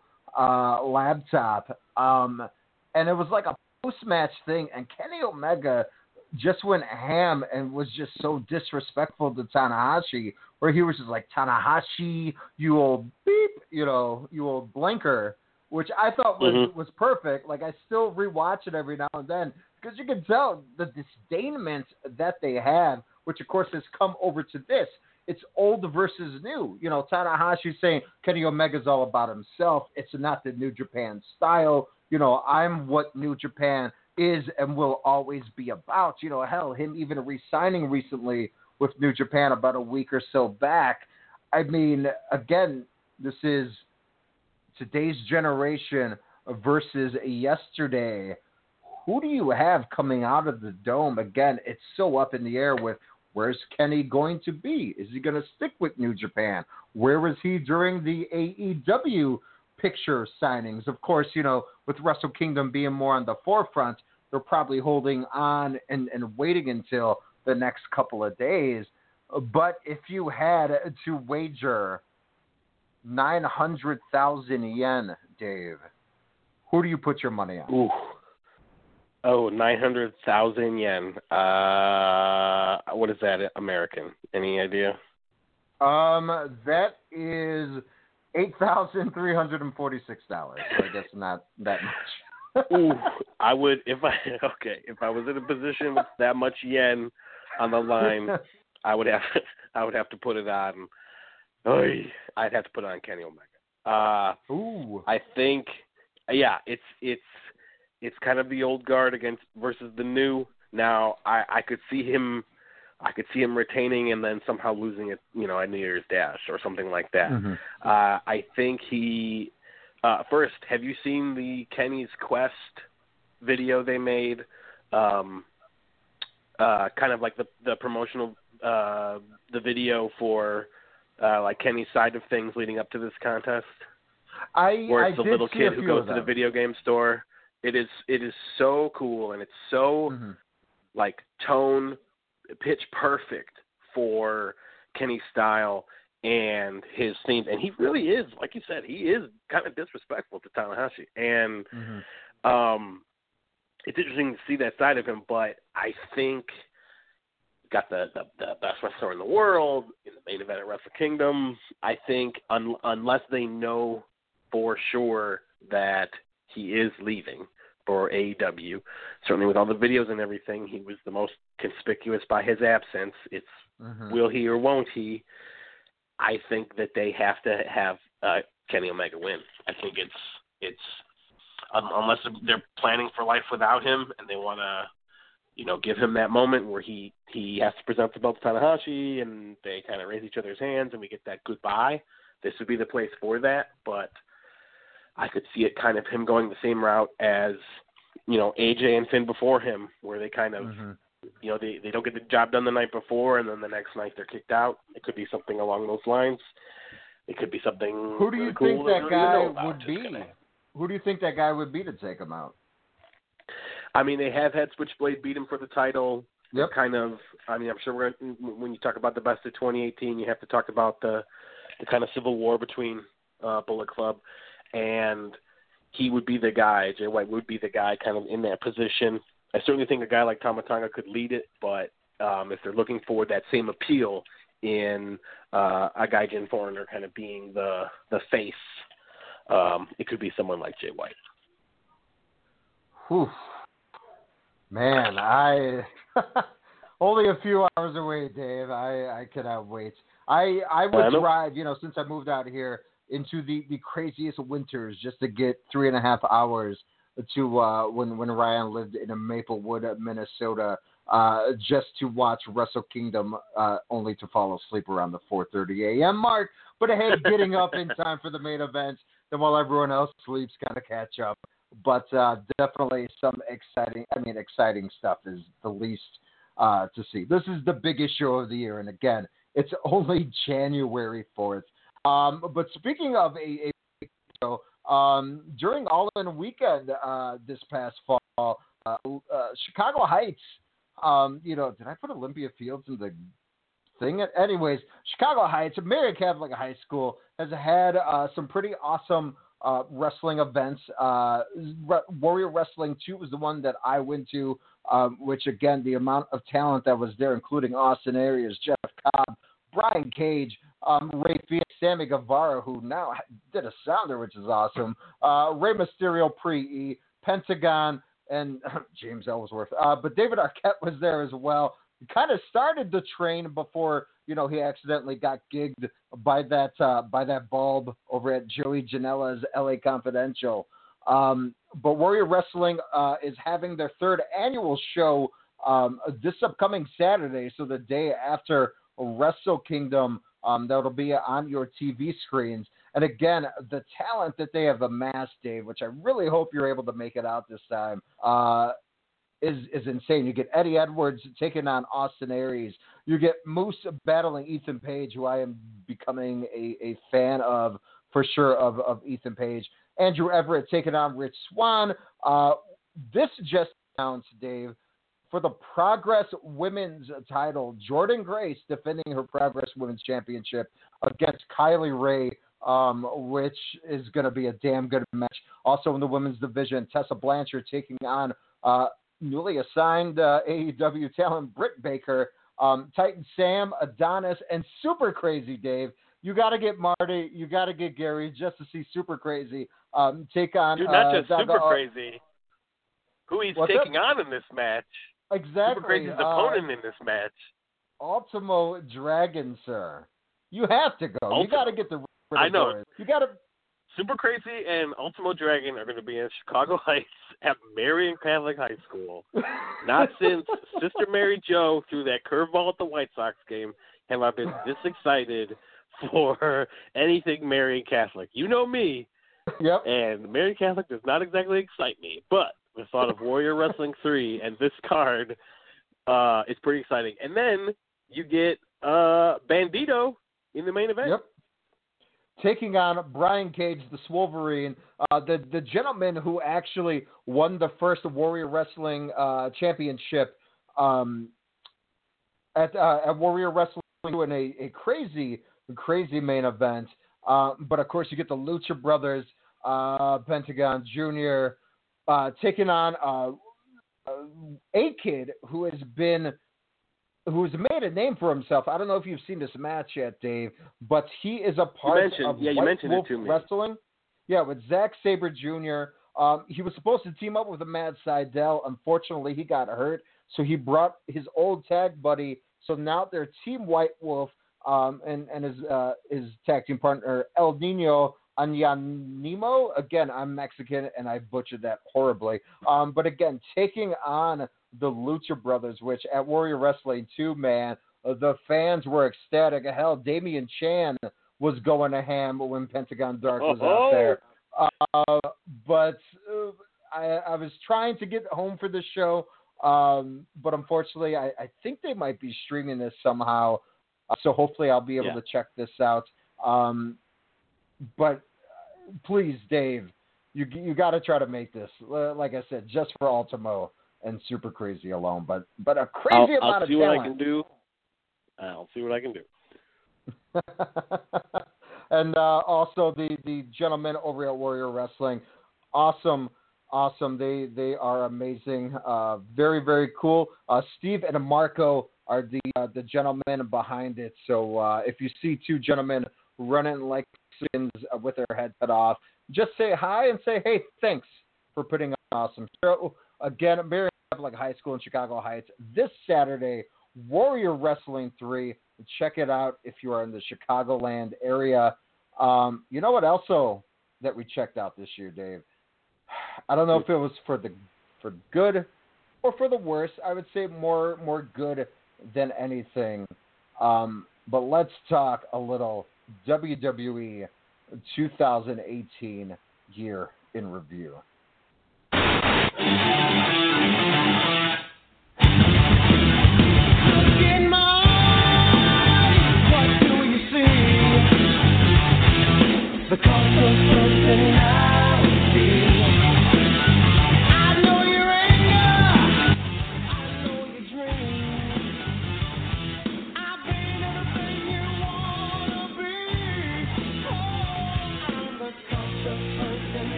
Man, I miss that guy.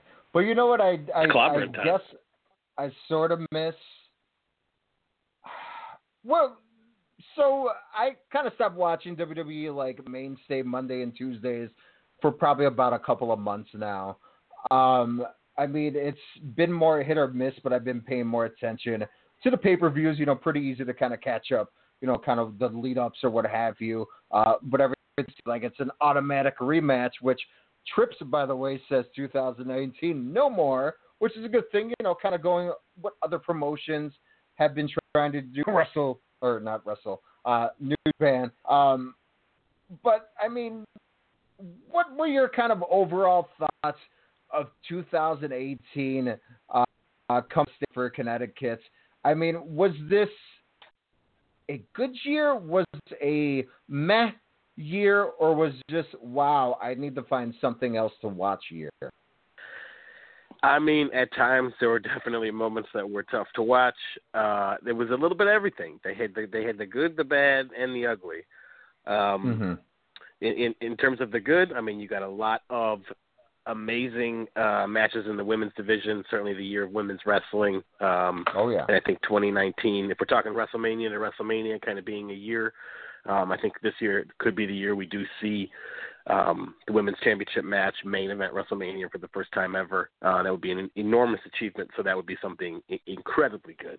We also got some things that were incredibly bad. Um, rematches that didn't make any sense, just overexposure, way too much. I think Raw should be a two-hour show, not a three-hour show. That's just my personal opinion. Um, When you watch SmackDown, it just seems more important. Segments seem more important because there are fewer segments. Uh, with and then you, with with same with NXT, like when you have less uh, uh, uh, less matches and less exposure, it makes those kind of matches mean more and Mhm. mean more to the fans and get them more invested. Um, so it, it was a mixed bag. Um, there was definitely some really good things. I'm sure we'll touch on some some not so great things that we can touch on if you want, uh, and definitely a lot of room for improvement uh, in 2019. I mean, Brock Lesnar, you know, be, being the Universal Champion, you know, of course, it had its mystique. Paul Heyman was sold it to everyone as the attraction. You know, your champion doesn't need to be on every week or every pay per view. You know, you, you the anticipation, you know, factor. Um, but I think fans are kind of, you know, especially over it with the lackluster matches that it seems like we kind of gotten from Lesnar. You know, of course, besides him and and Daniel Bryan at Survivor Series. Mhm. Um, yes, Daniel Bryan came back to wrestling in 2018, which we'll get to in a bit. But uh, I mean, from starting with that abysmal triple threat at the Rumble, uh, you know, against Braun Strowman and Kane. Why? Um, you know, of, of course, you know, to the WrestleMania match where everybody, you know, probably bet their 900,000 yen on Roman Reigns, but after 19 F5s and uh, no one interested at all, uh, what about 7,000 fans not interested, uh, him beating Roman Reigns at WrestleMania, as well as the greatest Royal Rumble and one of the most, I don't know if it was botched endings or what, uh, the, the whole Saudi Arabia shows, I, I guess, could be considered as a botch. Um, Mhm. But, I mean, you you gotta have a fighting champion at least you know make it at what seventy percent of your year for it to make sense, right? Yeah, it seemed It's- that uh if they were gonna if they were gonna re-sign him, and every time they re-signed him, you know, it was on like Sports Center, it would be like mainstream news. Mm-hmm. Um, but they were just never they never took the belt off him, and the fans certainly have been behind uh, Braun Strowman when healthy for him to finally be Mhm. the one uh, to win the belt. I don't know if they feel he's one of those guys that doesn't need the belt, but at some point Lesnar has to drop the belt to somebody, right? I I would hope so. I I don't even know if the fans are behind Strowman anymore. I've always been a a big fan component of him when he's just himself. But when you're pulling out 10 year old boys from the audience at your biggest show of the year, or you're wasting a talent like his as well as Kevin Owens, whether you're spelunking, you know, backstage props, making it try to land on someone, or, you know, just, you know, throwing Kevin Owens in a, you know, in a garbage truck or a porta potty or throwing him off a Steve Blackman like ladder. You know, it just seems like I think people are just kind of souring on him. So it's interesting how this title match, you know, at the Rumble just in a few weeks here, how that's going to play out. Do they finally give Strowman the title, or do they just keep, you know, giving us the Beast and we won't see him until April? It's weird. Yeah, I, I yeah, it seems like that's the their mo, and we might get another dose of that come uh, come the Royal Rumble. I mean, is the mystique of Brock Lesnar in in the squared circle just pretty much over? I mean, is everyone just like go to go to the octagon already? Yeah, the, you know they tease the stuff, everything with uh, him and Cormier, and I even heard that Cormier was teasing trying to come into the WWE, and now with Jon Jones winning the fight and uh, calling out Cormier. You wonder does, does Brock stay? Is there have they have they missed the boat? Personally, I feel if if Brock ever did step into the octagon again, certainly he would get paid, but he would get Mhm. manhandled by a fighter like uh, like Daniel Cormier. Um, he still is very valuable in the WWE ring. He is a huge draw, a main event guy. He can tell Mhm. the kind of story. You talked about that match with him and Daniel Bryan. Uh, the kind of story they told there, you know, it, it, it is this kind of beast incarnate. Like it became uncomfortable to watch, and then they still turned it into, into a, a wrestling match um, when they had the fans kind of in the palm of their hands. So, it, I could see him. I could see him carrying the belt to Mania, then finally dropping it. To whom I do not know. Burn it down. Um, speaking of burn it down, uh, the Shield came back for the third time. It seemed like in in the last couple of years, uh, but injuries and an unfortunate diagnosis, of course, halted that. Um, but Seth Rollins seemed like he was having a hell of a 2018. From burn it down being, you know, kind of said ironically, it seemed like, uh, you know, people at their TV screens to actually people being excited at the arenas and at home, kind of yelling it there until the E just tried to remix it recently by repeating it like a No Limit song. But I mean, of course, you know, Roman Reigns finally did capture that Universal Championship. You know, didn't have you know that run that we all expected from him. You know, of course, he had that match with Samoa Joe, uh, the the uh, the headlock sleeper hold match of 2018. I like to call because hell, the audience was either sleeping or walking out. Um, but I mean, Roman Reigns, you know, of course, you know, with the the unfortunate, uh, you know, with the leukemia coming back here, and with the E, you know, kind of always having, you know, the carrot, you know, or, or I should say the, the the wagon hitched to that horse. I mean, you have the Seth Rollins, you have a Braun Strowman, but in reality, who the hell do you have on Monday nights now? It seems like to take his spot. Um, I mean, do you think Seth Rollins, you know, especially after the backlash from the TLC match with Dean Ambrose, I mean, do you think he truly could be the guy, or do you think finally Finn Balor can get that anointment? Uh, the most the most likely person would be someone like Seth. You have that built-in storyline, not necessarily him winning it for Roman, but certainly taking up in his stead. Um, I would love for it to see, for it to be uh, Finn winning the Royal Rumble, and then and then we see the Demon challenge the Beast at WrestleMania.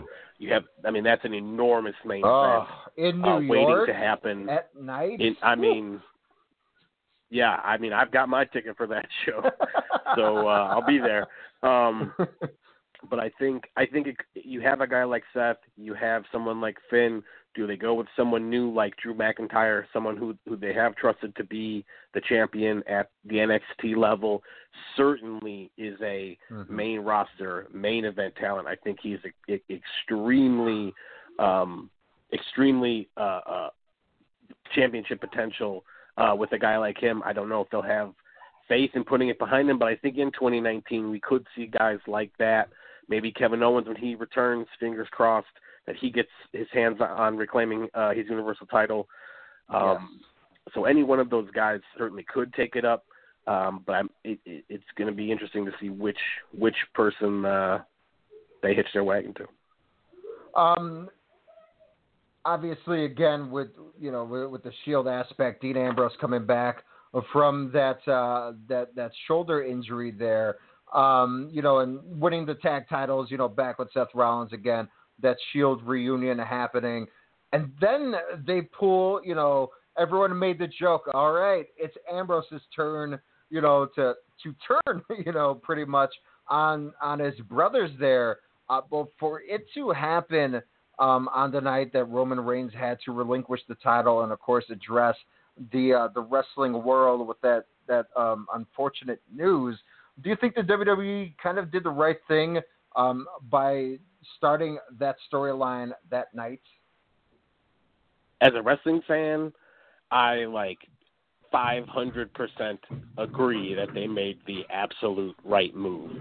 You Mhm. have fans in such an emotional state, and to flip it on them brings out that reaction, and that's what you're trying to do. That's what those performers are trying to do. If you want someone to love you, if you want someone to hate you, you have to get that genuine emotional response, and they definitely got an emotional response that night, um, which is Mhm. what they were going for. And I'm also a huge fan of the night a an, an enormous storyline or something comes to an end, you kick off something new. Boom, Mhm. hit them with it right away, so that they're not left with that feeling of oh my god it's over. They're left with what is this new rivalry? What is you know what does this mean? Dean is turning. Like what is it? What does it mean to the Shield and the Brotherhood? And and you had fans in legitimate tears. You even had Mhm. like Seth shedding like a tear rolling down his face, and the and the visual and the just that guttural reaction is exactly what they were going for. And I thought it was it w- the timing couldn't have been any other night. Any other night it would have it would have felt kind of after the fact, and this Mhm. felt like they had it in the bag and they they went with it. As rumored, apparently uh, only a few people knew um, Roman Reigns' announcement that he was going to make.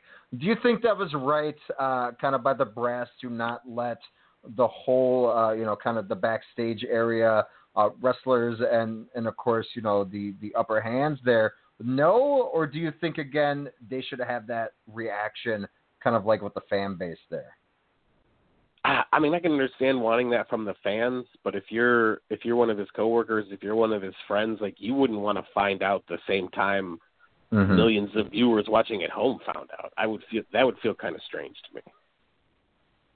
Uh, you know what was not strange? Uh, again, as as we're talking about, you know, the women having a fantastic, you know, year in the WWE. Um, you know, of course, it all started with the Royal Rumble. The um, the women's. Well, we'll, we'll go to the men's first.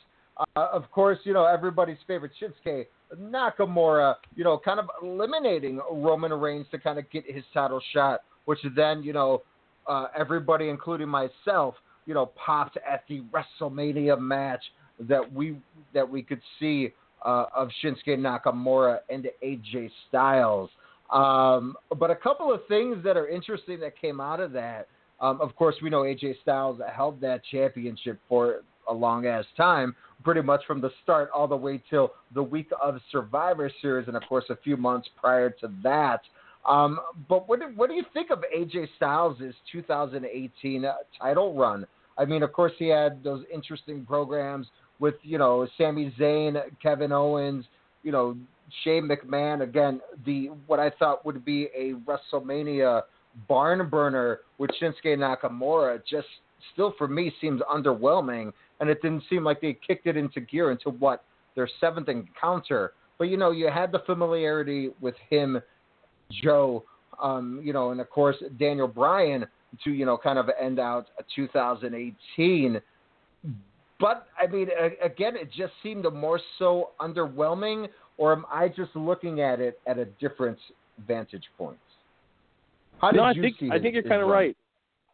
You know, at times it definitely was underwhelming. I didn't want to see uh, AJ and Shinsuke at Mania like this big dream match. The most memorable thing being somebody like hitting the Rochambeau. ball. Like it felt, yeah, it felt it felt weird. And there was that amazing moment in the Rumble uh, where it's like the old against the new, and you had like Mhm. Roman Oh, yeah. and Finn and Shin, and on the other side it was like Cena and Rey Mysterio, and when Shinsuke, and then you, you you're thinking to yourself, okay, they- they're they're giving us our guys, but their guy is gonna win, like Roman or Mhm. Cena or somebody is gonna win, and then when Shinsuke wins the Rumble, it's like, oh my god, and then they he cuts a promo like in the ring, you know, who are you going to face? And he's like AJ Styles, and it's oh my God, we're going to get it, we're going to get it, and it was it was hard for them to live up to the hype. Um, the match was good, it wasn't great, and then for it to end in a low blow, I mean, it meant that things were changing with Shinsuke, which I like. The feud was going to continue, which I like. But like you Mhm. said, like they didn't really kick it off until like June, right? At Money in the Bank, like like Yeah. uh you know months later like it felt it felt weird like okay now you want to have this really good hard hitting match when you had 80,000 people in the room paying for to see that in April, like it felt it Mm-hmm. felt kind of weird. I mean, I like the stuff. I love Owens. That's my guy. Uh, so I like the stuff with him and him and AJ, and then they kind of worked Sami in there. But then it seemed like, okay, if he's beating both of them, he's better than both of them. So like, one of it kind of it kind of demean. I don't know the value of the other guys. Stuff with him and Shane is okay, I guess. I like again, like you said, you love the matchup with him and Joe. But then it, when it resorts to like him calling out his wife and his family, and Wendy. it felt like, yeah, like it was cool and like it's social media, and like Wendy's gets involved, yeah, and he's like, "Daddy's home," and that whole stuff, and it got okay, it got personal. I get that, but like, Mhm. did their rivalry really need that? Like, they're two of the best No. guys in the world. They have this long ass history. You could kind of hint on their stuff w- with TNA or whatever, but they didn't need to bring in like his wife and like crying children. Yeah. And and and like you said, you hit it right on the head. It didn't need it. it you could have just said, "Wow, we have gone, you know, tooth and nail with each other, you know, from 2003 till 2000 and you know 13 essentially for about 10 years. We've been seeing each other everywhere, you know, of course from Ring of Honor and and and Mhm. TNA where again you're bringing in his wife and the kids. Such a Connecticut storyline. It just made me want to vomit. And what's even grosser is not only the automatic rematches, you know, with these opponents where again you would think they would get better and better, but with Nakamura and Joe as as his opponents, it seemed like they faced each other four or five times. I mean, him and Nakamura faced each other five times within what about three months. You know, they even had that match on SmackDown, and of course at the Greatest Royal Rumble. You know, and then him and Joe had you know matches at Super Showdown in Australia and Crown Jewel back in Saudi Arabia. Uh, you know, as well as SummerSlam and the Hell in a Cell. So I mean, oversaturation definitely was was a killer, unfortunately. But when you look at that that Yeah. SmackDown roster, you know the rumored made or the rumored matchup for him at this year's WrestleMania is Randy Orton. Hell, that's great. But give me that, you know, during a feud and, and not one of nine matches that he had with two people. Yeah, he had a one match with Rusev and another with Daniel Bryan, but essentially he fought two guys for night for eighty percent of the year. That's ridiculous. Yeah. Yeah. And it felt like Rusev got his shot and then it didn't win and then they were like, All right, back in the line with you and Yeah. like it was like, All right, we got the fans totally behind him and then all right, he's done. He's not in the main in the title picture. Yeah. Like let's just let's back in the line. Oh, Rusev Day. But hey, Christmas from now on for me will always be Rusev Day. Um, but again, right. you know, Br- um, you know, Daniel Bryan, you know, of course, coming back.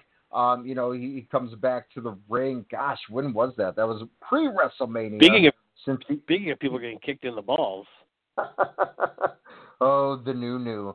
Um, I mean, he's again underwhelming. You come back, Oh, you're in a tag match at underwhelming. WrestleMania, and then you get Big Cass or Big C, whatever he's Yep. known on the Independents now. Uh, which I Yeah. honestly didn't mind, you know, kind of that, that first match they had. Uh, it might have been their only match, but it, it yeah, just it was seemed because again. he was uh yeah. He got fired like the next night. His his return again, this enormous moment of the year, but it really seemed Mhm. kind of underwhelming. And there was that built-in feud with the Miz from you know years ago, Oh, yeah. and it didn't really it didn't really have that it didn't really have that payoff. Like I wanted, I thought that was going to be. I think there is a small chance, and you can write it down right now. I think there's a small chance that Miz wins the Rumble and Miz Daniel Bryan for the title at Mania. But their am- their I'm all rivalry, for that. right? Because the fans were super invested, and then they had these like weird tag matches, and Daniel Bryan keeps losing, and he's And just they had a smiling, and he's SummerSlam. But Yeah, again, he's wearing like Seahawks knuckles. gear and is just kind of smiling. and it didn't really Oh. mean much. It was like cool to see him back, but it didn't have that feeling.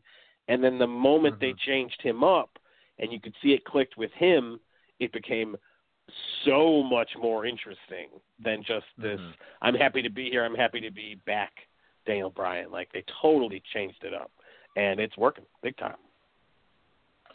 I mean, it's the final countdown. We got the new new Daniel Bryan, so I again, it can only go uh, up. I I'm loving this this character change. Um, it, it's only going to be better and better. Um, speaking of Rumble winners that were wasted, again, Asuka goes from winning the, the first ever women's, you know, Royal Rumble, an awesome, awesome match. I, I honestly would say, you know, a mix of legends and current talent. Um, you know, she goes from again winning that to having an anticipated WrestleMania match with Charlotte Flair, um, which I, I thought again was probably one of the better matches of the show. But I guess not the result I wanted. Um, you know, keeping that undefeated streak uh, happen, which is then Carmella would win the title. It seemed like uh, just a few days later, um, which you know was fine. But but then Asuka, you know, again Naomi is great, very underutilized talent, but they're thrown as a tag team for majority of the year, or it's just like, oh yeah, to Asuka, to you know them being thrusted into one of the the hottest angles and and, and be a team with the the hottest wrestlers of 2018. Um, with with her, you know, kind of ending the year in the TLC match that she had with Charlotte, and and of course the man. Mm-hmm.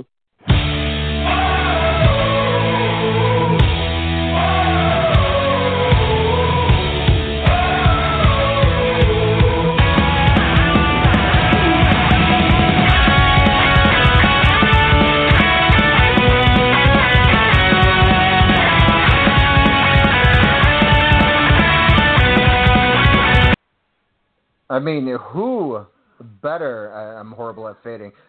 Than Becky Lynch, the man. Again, kind of just was there. You know, of course, everybody's been begging for a change to her persona, to her character, what have you. And and did she ever ever deliver there, uh, Dave? I mean, Yeah. her taking the Stone Cold formula of flipping it upside its head and basically again taking over the world of professional wrestling to talk whether it's the E, New Japan, Ring of Honor, Progress, Impact, DDT, what have you. I mean, is she truly the MVP of 2018 where it seems like this only started picking up around the August? Yeah, it really did. Uh, certainly, you can look at the the turn at SummerSlam, which was just in August. You know, uh, really changed the whole tide for what people remember from the women's division uh, for the whole year. Uh, to touch on what you mentioned with Asuka, I was with you. I'm with you 100%. I didn't think her losing at WrestleMania really made any sense. She was on such a roll, winning the Rumble, uh, and then after you know she lost, she kind of did go back not to obscurity, but certainly out of the title picture. They had the belt bounce around. I think they had five Oh, different a- champions. Yeah, and um, it it kind of does show that all of them are on this championship level, and they all all had their time, which is really cool. They've they've always promoted SmackDown as the land of, of opportunity, and you could tell Becky was just waiting and waiting and waiting, and the fans were behind her and behind her, and she just wasn't getting that shot. And when they finally made the call to have her turn uh, on Charlotte, it it felt like I'm laughing because it felt like their their their writers were like, "Oh man, people are going to have so much sympathy for Charlotte. They're going to be so mad at Becky. She's turning on her best friend. How could she do this?" And it was like the complete opposite reaction from the fans. Sick and tired of Charlotte winning all the time. They're chanting, "You deserve it!" to her getting a beat down. They're they're cheering Becky like crazy, and they've they've embraced it. They really have Mm-hmm. certainly her her uh, invasion of Raw, getting punched in the face, Oh. uh, and then you know the, when the man comes around is the the the lasting image uh, of of wrestling in 2018, and she made the belt so much more important, and she became such a rising star that they felt okay we can we can put it we can put it on Asuka, we can have her defend the title and have not have Becky lose any of her steam. And I can tell you from going to the live event um, in Rosemont the Yep. day after Christmas, the the biggest pop in the entire night was when Becky Lynch came out to main event. without question. And there was an enormous ovation for uh, Mustafa Ali being in Chicago, being a guy from Chicago, Yep. him having a, a, a chance to get in the, the steel cage with Daniel Bryan for the title. There was a huge ovation, but nothing uh, compared to the pop that uh, Becky got when she came out. The fans are completely behind her 100%, and she really has led the charge to being the hottest thing in wrestling. Men's, women's, doesn't matter. She's the hottest thing going today.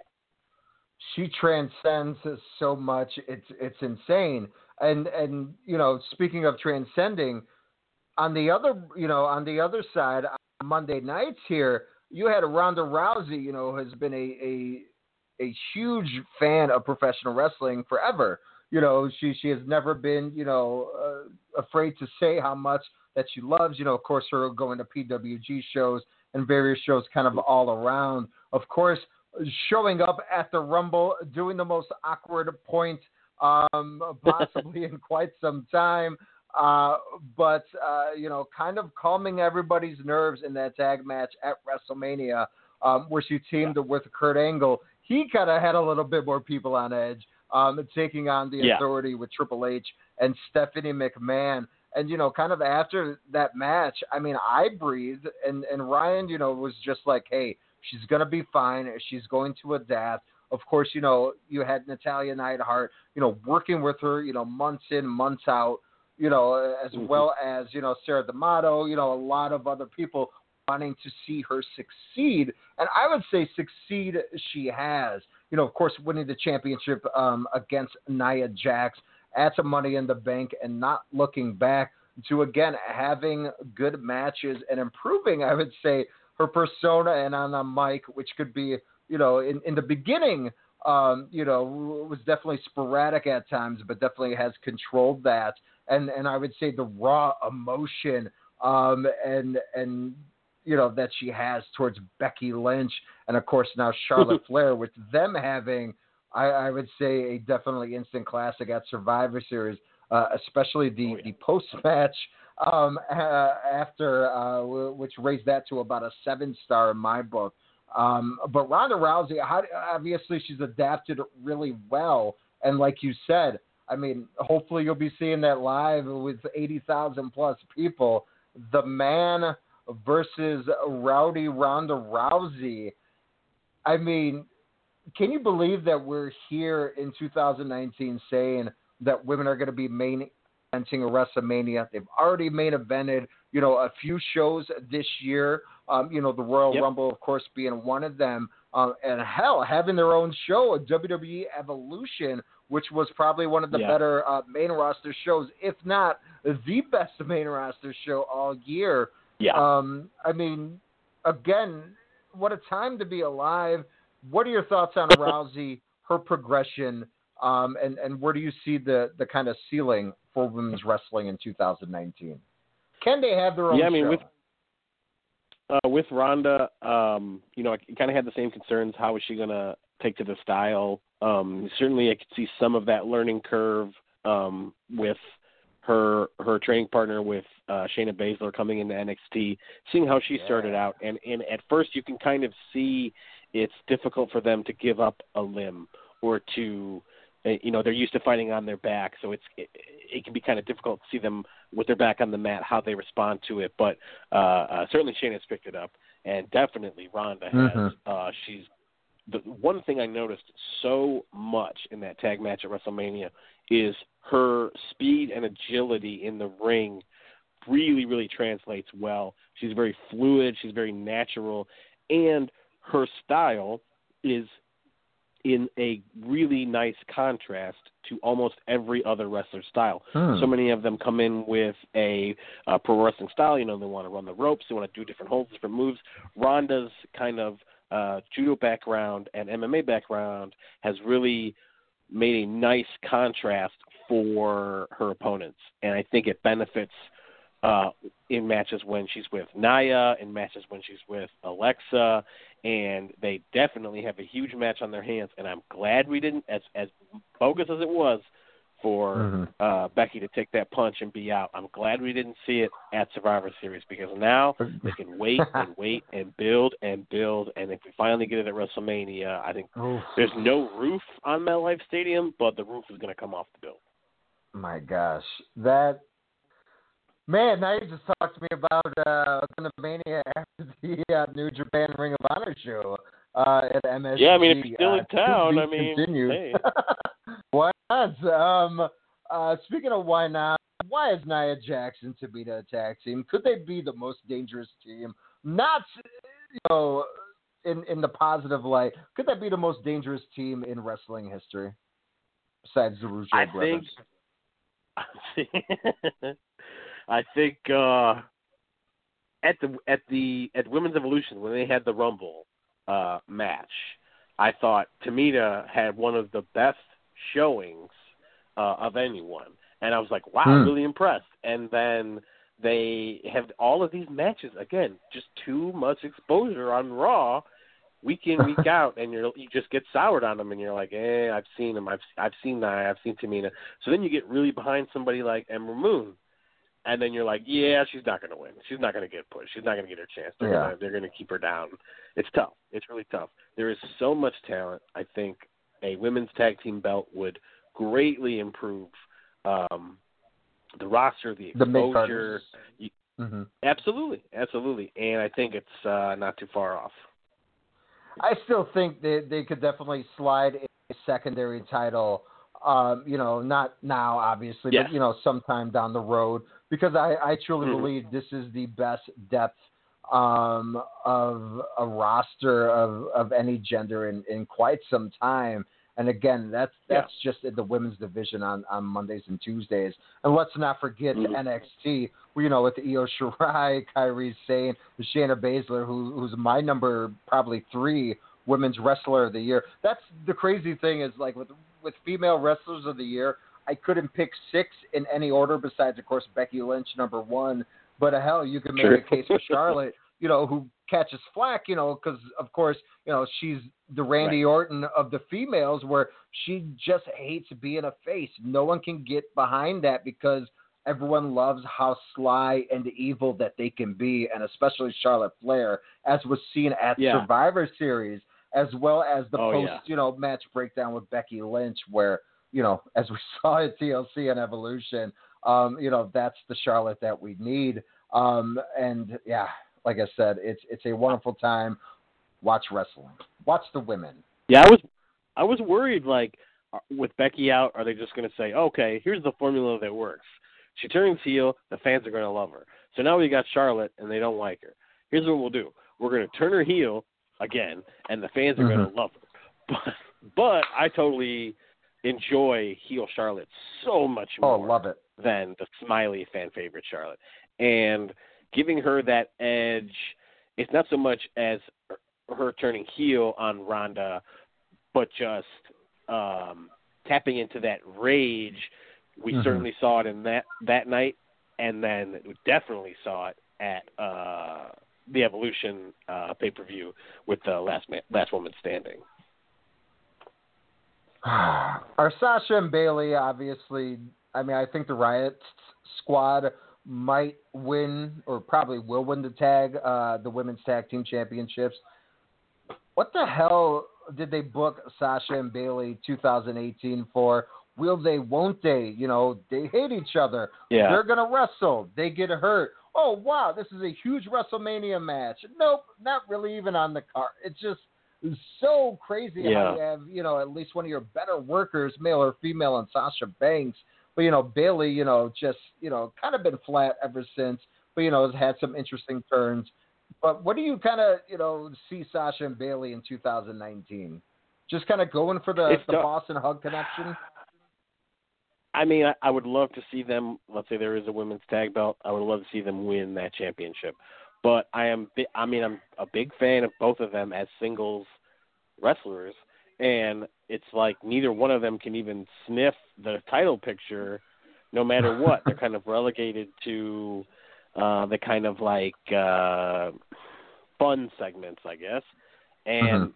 they both have title histories. They both have the just great rivalries and great matches. They're capable of telling great stories, and I just wonder if they are going to get uh, those chances in 2019. I hope so. I mean, only time will tell. Uh, but money does talk. Um, we'll kind of break down, you know, I would say one of the biggest news stories. I mean, we all know the, the immense amount of talent the division has on both rosters, but they also have some real stinkers. Um, it, it's kind of the new Japan formula, if you will. It's like, wow, these teams are going to be great, and then nope, we're not going to do anything with them. Hopefully, 2019 will have some changes. Uh, but we'll get to what I think is the biggest news here really quick. A billion dollars Fox paid to have SmackDown on Friday nights, which will start October 4th, 2019. Of course, there's a lot of rumors, you know, who's going to be the announcing? What are they going to do with talent? You know, who do they want to see? You know, of course, Fox is uh, is apparently demanding at least a 3.3 uh, you know, uh, ratings, which they they what have been hitting well under two over the last couple of months on Mondays and Tuesdays. What does this change with the landscape? You know, Dave, kind of with this billion dollars, and do you think this could overall be a positive? You know, kind of for the WWE with all the new competition that is out there and the alternatives that Yeah. we all know of. I, th- I mean, I think we're seeing big money in this deal. We're seeing big money with um, AEW and the cons. I mean, you got billionaires behind them there. You've got billionaires behind uh, the WWE, and now this partnership with Fox. It's huge money. I think that can only mean it doesn't necessarily translate to a better product, but if we do get I mean, higher expectations, higher standards, maybe it does turn into seeing uh, a better product. It's crazy when we can see Troy Aikman talk about AJ Styles taking on, you know. um, of course, would the love rumored NXT. that, by the way. oh, some guy AJ Styles. Like that's going to be crazy. Like the synergy that's going to happen with Fox programming um, and WWE talent uh, is going to be interesting. Um, NXT, of course, uh, rumored to go to Fox Sports One. Uh, again, NXT, I would say, uh, stealing the show. Um, you know, in the WWE product um, that wasn't the women's um, division there consistently top shows of the year, had one of the more stronger angles um, or feuds, I should say, with Tommaso Ciampa and Johnny Gargano. Again, match of the year candidates, you know, all the way from New Orleans to Chicago, um, you know, if you will.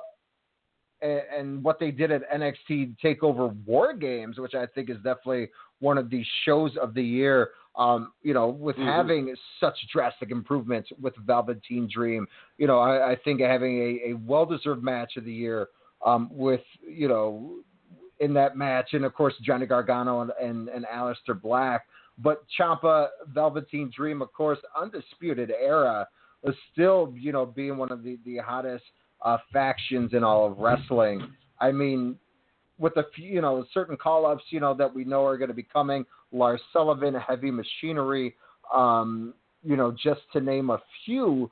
I mean, do you think NXT should just kind of keep their talent that they have, you know, and and not rush anybody, or again with the impending merger with you know, you know, maybe the top brass saying, hey, we we might need to shuffle people around.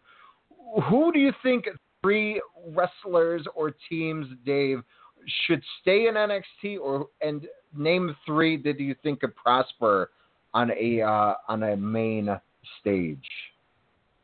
this is really really tough and i've had this conversation uh with some people and it's interesting to see who does get called up and who doesn't some some I, with some talent you you just know it like they don't they don't need need to necessarily become NXT champion to get called up. I could see Mhm. someone like Velveteen Dream having that happen. I could see someone like Gargano never winning the NXT title and getting called up. But then Mhm. it, it it is so important, I feel, for someone like Ciampa, for someone like I think Aleister Black, to be the NXT champion and be that flag bearer for the brand. I think we see Adam Cole stay. I think it is a huge, of huge importance for him to be the NXT champion. I think it makes a lot of sense for Undisputed Era to at some point have all the gold and to run the brand that way. Um, easily could could could lead NXT for months from takeover to takeover to takeover. Um, Mhm. As a company, as a whole, as a brand, I mean, they knocked it out of the park every single time there was a takeover Mhm. event, going all the way back to uh, was Philly uh, for the Rumble back in January. The match Gargano, Gargano Almas. and Andrade Almas. I mean, you talk about a match where they gave them the time. They they let them tell the story. They let them wrestle their styles. I mean, just absolutely tremendous. At one point in that match, I thought uh, Gargano was dead. He he is a master, a master of just getting his ass kicked and fighting from underneath. And his, I mean, that's what he started the year with. Then you kick Mhm. off this feud with Ciampa and the the trilogy that they have from uh, New Orleans to the Chicago two to Brooklyn 4 uh, Mhm. amazing, incredible, easily the feud of the year. And I I worry about a guy like Gargano at the main roster. Will he be? Will he still be as important? But I could see him making the jump. I could see Velveteen making the jump. Um, I could see Cole and Aleister Black staying because Okay. I think you, you still have guys like uh, Matt Riddle coming up, Keith Lee coming up. Um, there are still opponents. Every this is this is every time with NXT, you wonder how how will they replace the big guys? How will they replace Finn and Owens and Joe and Nakamura and uh, Almas gets the call up and uh, uh, McIntyre gets the call up, and uh, you worry at the main roster. I mean, we we went to this holiday show the day after Christmas. Every single former NXT champion lost.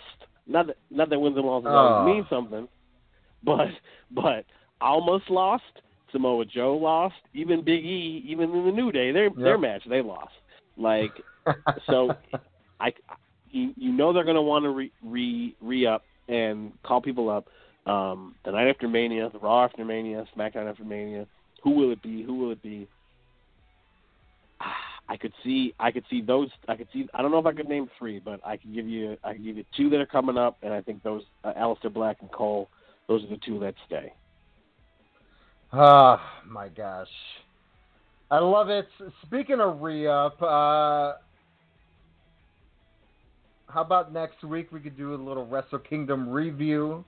We talk a little, you know, kind of see WWE. You you you want to come back, Dave, next week, and, and, and we'll talk some some world of professional wrestling. Hopefully, Warrior Wrestling got on a new progress a chapter, I believe, 82, um, which I will have to gift you a subscription because you got to get in some progress All right. there. Um, what, yeah, and as what long do you as think? as long uh, as uh, you know, as long as Jesse the Body, Jesse Ventura doesn't die in between this show and the next week's show, you know, I'm thinking I'll come back.